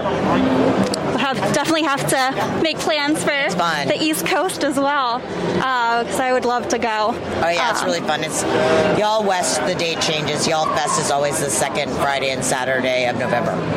How is um? Do you find the difference of being here, like an awesome con, versus um, the the book world? The book community is is such a huge like. Um, I mean, it's just it's just different. Um, I mean, a lot of my, the people here also read my novels, so there's a lot of crossover. and I've been going to Comic Con San Diego and New York for my novels since New York started, and since um, 2008 for my novels. That's fantastic. So I think there's a lot of crossover when you write fantasy. Yes, definitely. There's definitely a lot of crossover. Um, and are you familiar with the big world of BookTok? And do you have any plans of um, going I on book I'm talk really, I kind have of a staying TikTok away? account, but I'm not like I'm a little little old for TikTok, I think. I love going on to like find things because I like to follow other TikTokers and BookTokers and like find books and comics. But I, I mean, I think I have to figure out what I would do. Like, I don't really. I mean, I recommend books sometimes, but um, other than that, like, I don't know how amusing I would be on TikTok. So it's I'm on Twitter a lot, and um, Instagram are the ones I'm the most active on. Awesome. I have a Facebook, but aside from like posting kind of like information, I'm not really. I don't really love Facebook. Now that they're like, you know, they're now that you can't really see the people you follow, it's Yeah. not that fun. So Twitter is still my favorite. Very cool. And do you have any passion projects or anything that you like would love to um, take part in or write? I mean, I'm really working on all the stuff. I have a couple projects that I can't talk about, and then I have a middle grade graphic novel, original graphic novel that's going to be coming out. We're not sure the date yet with first second, so that's fun. And then, I mean, I have a lot. Like, I have more work than I can get done because I have to write the top of stuff. I still am doing Teen Titans is continuing, is ongoing, and I'm doing the middle grade. So That's awesome. I love that uh, you have such a versatile age range um, for your novels, and uh, I taught for 17 years, so I like writing for kids and teens. that's awesome. Well, thank you so much um, for taking the time to talk to us, and um, we look forward uh, to all of your new novels and graphic novels and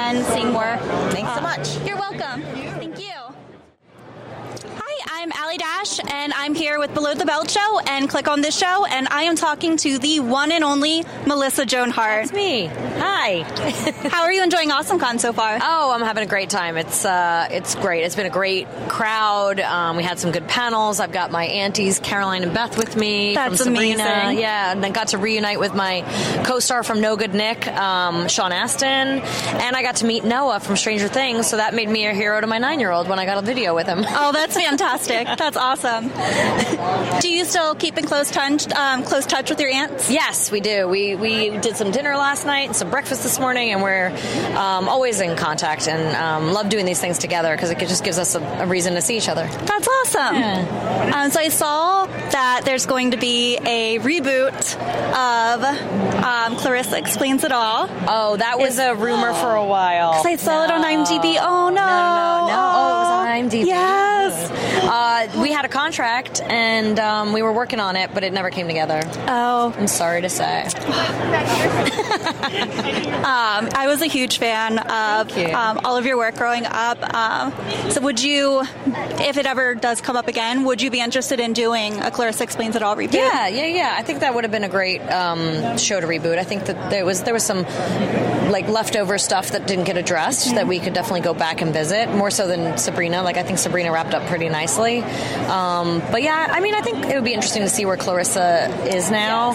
But um, yeah, but I mean, it, it's just one of those things. It's like these reboots; they're not easy to put together, depending Yeah. on who owns them and whatnot. There's a lot of a lot of bureaucracy behind it, you know. and I feel like it was like unlike any show that we had seen up until that point, because you were it was the first female-led actress in a Nickelodeon show. Yeah, it was. Uh, it was one of these things where you know the um, a lot of networks and whatnot believed that boys wouldn't watch a girl show, and we were able to kind of you know take that apart a little bit with because boys were watching it. It turns Mhm. out, so the demographic awesome. was pretty wide. Yeah. I feel like Clarissa and Sam kind of sparked my friends to lovers trope. Uh, but I know you guys didn't end up together on the show. Do you think if there had been a reboot, there would have been any I hope for Clarissa and that, Sam? but I think that they tried that. I mean, we saw that in an episode, and I feel like they knew they were better off as friends, yeah. and they would ruin it if they didn't. So, I, there's a book. There's a book, uh, things I can't explain, that the writer wrote. So oh, you can check it out. I will definitely have to check it out. Um, and I think it is also great seeing a platonic friendship between a boy and a girl. Yeah, where they're just always, friends. I mean, and they tried it, so it was, ex- you know, it's there, it's out there. It's like, you know, it's not like the elephant in the room, but at the same time, I, I think it's important to have friendships and, and understand that those are friendships. You know? Yes. And um, whereas there a, because I know that um, both Caroline and Beth were in the um, in an episode of Chilling Adventures of Sabrina. Yeah. Um, was that something you were interested in, in partaking in, or did it just not make sense? To... I think probably for them, I don't know because they never reached out to me, but I don't think it made sense because uh, from what I understand, I never saw it, but in that episode, Sabrina goes to her television self, and those are her television aunts. So if I was there, like, you know, how does that how does that work? so I think that I think that maybe they hadn't figured it out, or I don't know if they were planning on figuring it out eventually if the show went on longer. So I know a lot of us fans were hoping I to see you know. Sorry. uh, reprise your role. Um, would you be interested in uh, in the future a Sabrina reboot? Because that would be. I don't know. I feel like we left it in such a good place. I feel like with fan fiction and everybody coming up with their own after things go by for so long. Look at Game of Thrones, right? Everybody was so upset with the ending, but I think it was actually a really good ending because what Game of Thrones did well was shock you. And if everyone was shocked at the end, then they did their job. Mm-hmm. But people got mad, and I think it's because they had so much fan fiction. They'd built up what everybody had wanted was something different. Like they wanted Khaleesi to be queen. Like they they wanted different things, and so I think it's too hard when you reboot something. Everybody wants a different ending, and you're never going to make everybody happy. So I feel like it's best just to leave it. Makes sense. I'm still have my fingers crossed for Clarissa because I feel like it would be so much fun to, especially you know, a new generation. Yeah, I think it could be fun. I just um, you got to tell you got to ask Kel because I think he's buddies with the president of Nickelodeon, and maybe he'll, maybe Kel can make it happen. So while we um, have been here at AwesomeCon, have you seen any cool cosplays of yourself? No, but you know what? For the first time in a long time, I've or ever, I, have seen a ton of Clarissa shirts and a ton I of Sabrina shirts that I didn't even know existed. Like a ton of TV shows. I mean, TV sh- uh, shirts of the TV shows that I've been on. So that's been really different and fun. That's awesome. Well, thank you so much for taking the time um, to talk to us. And Melissa Joan Hart, everyone. Thank you. Well, it has been a ill show tonight and I think we have all learned some valuable lessons. This is your bot for the bad boys of Baltimore saying. Until next time, keep chilling. Like a villain. Goodbye, goodbye, goodbye, goodbye.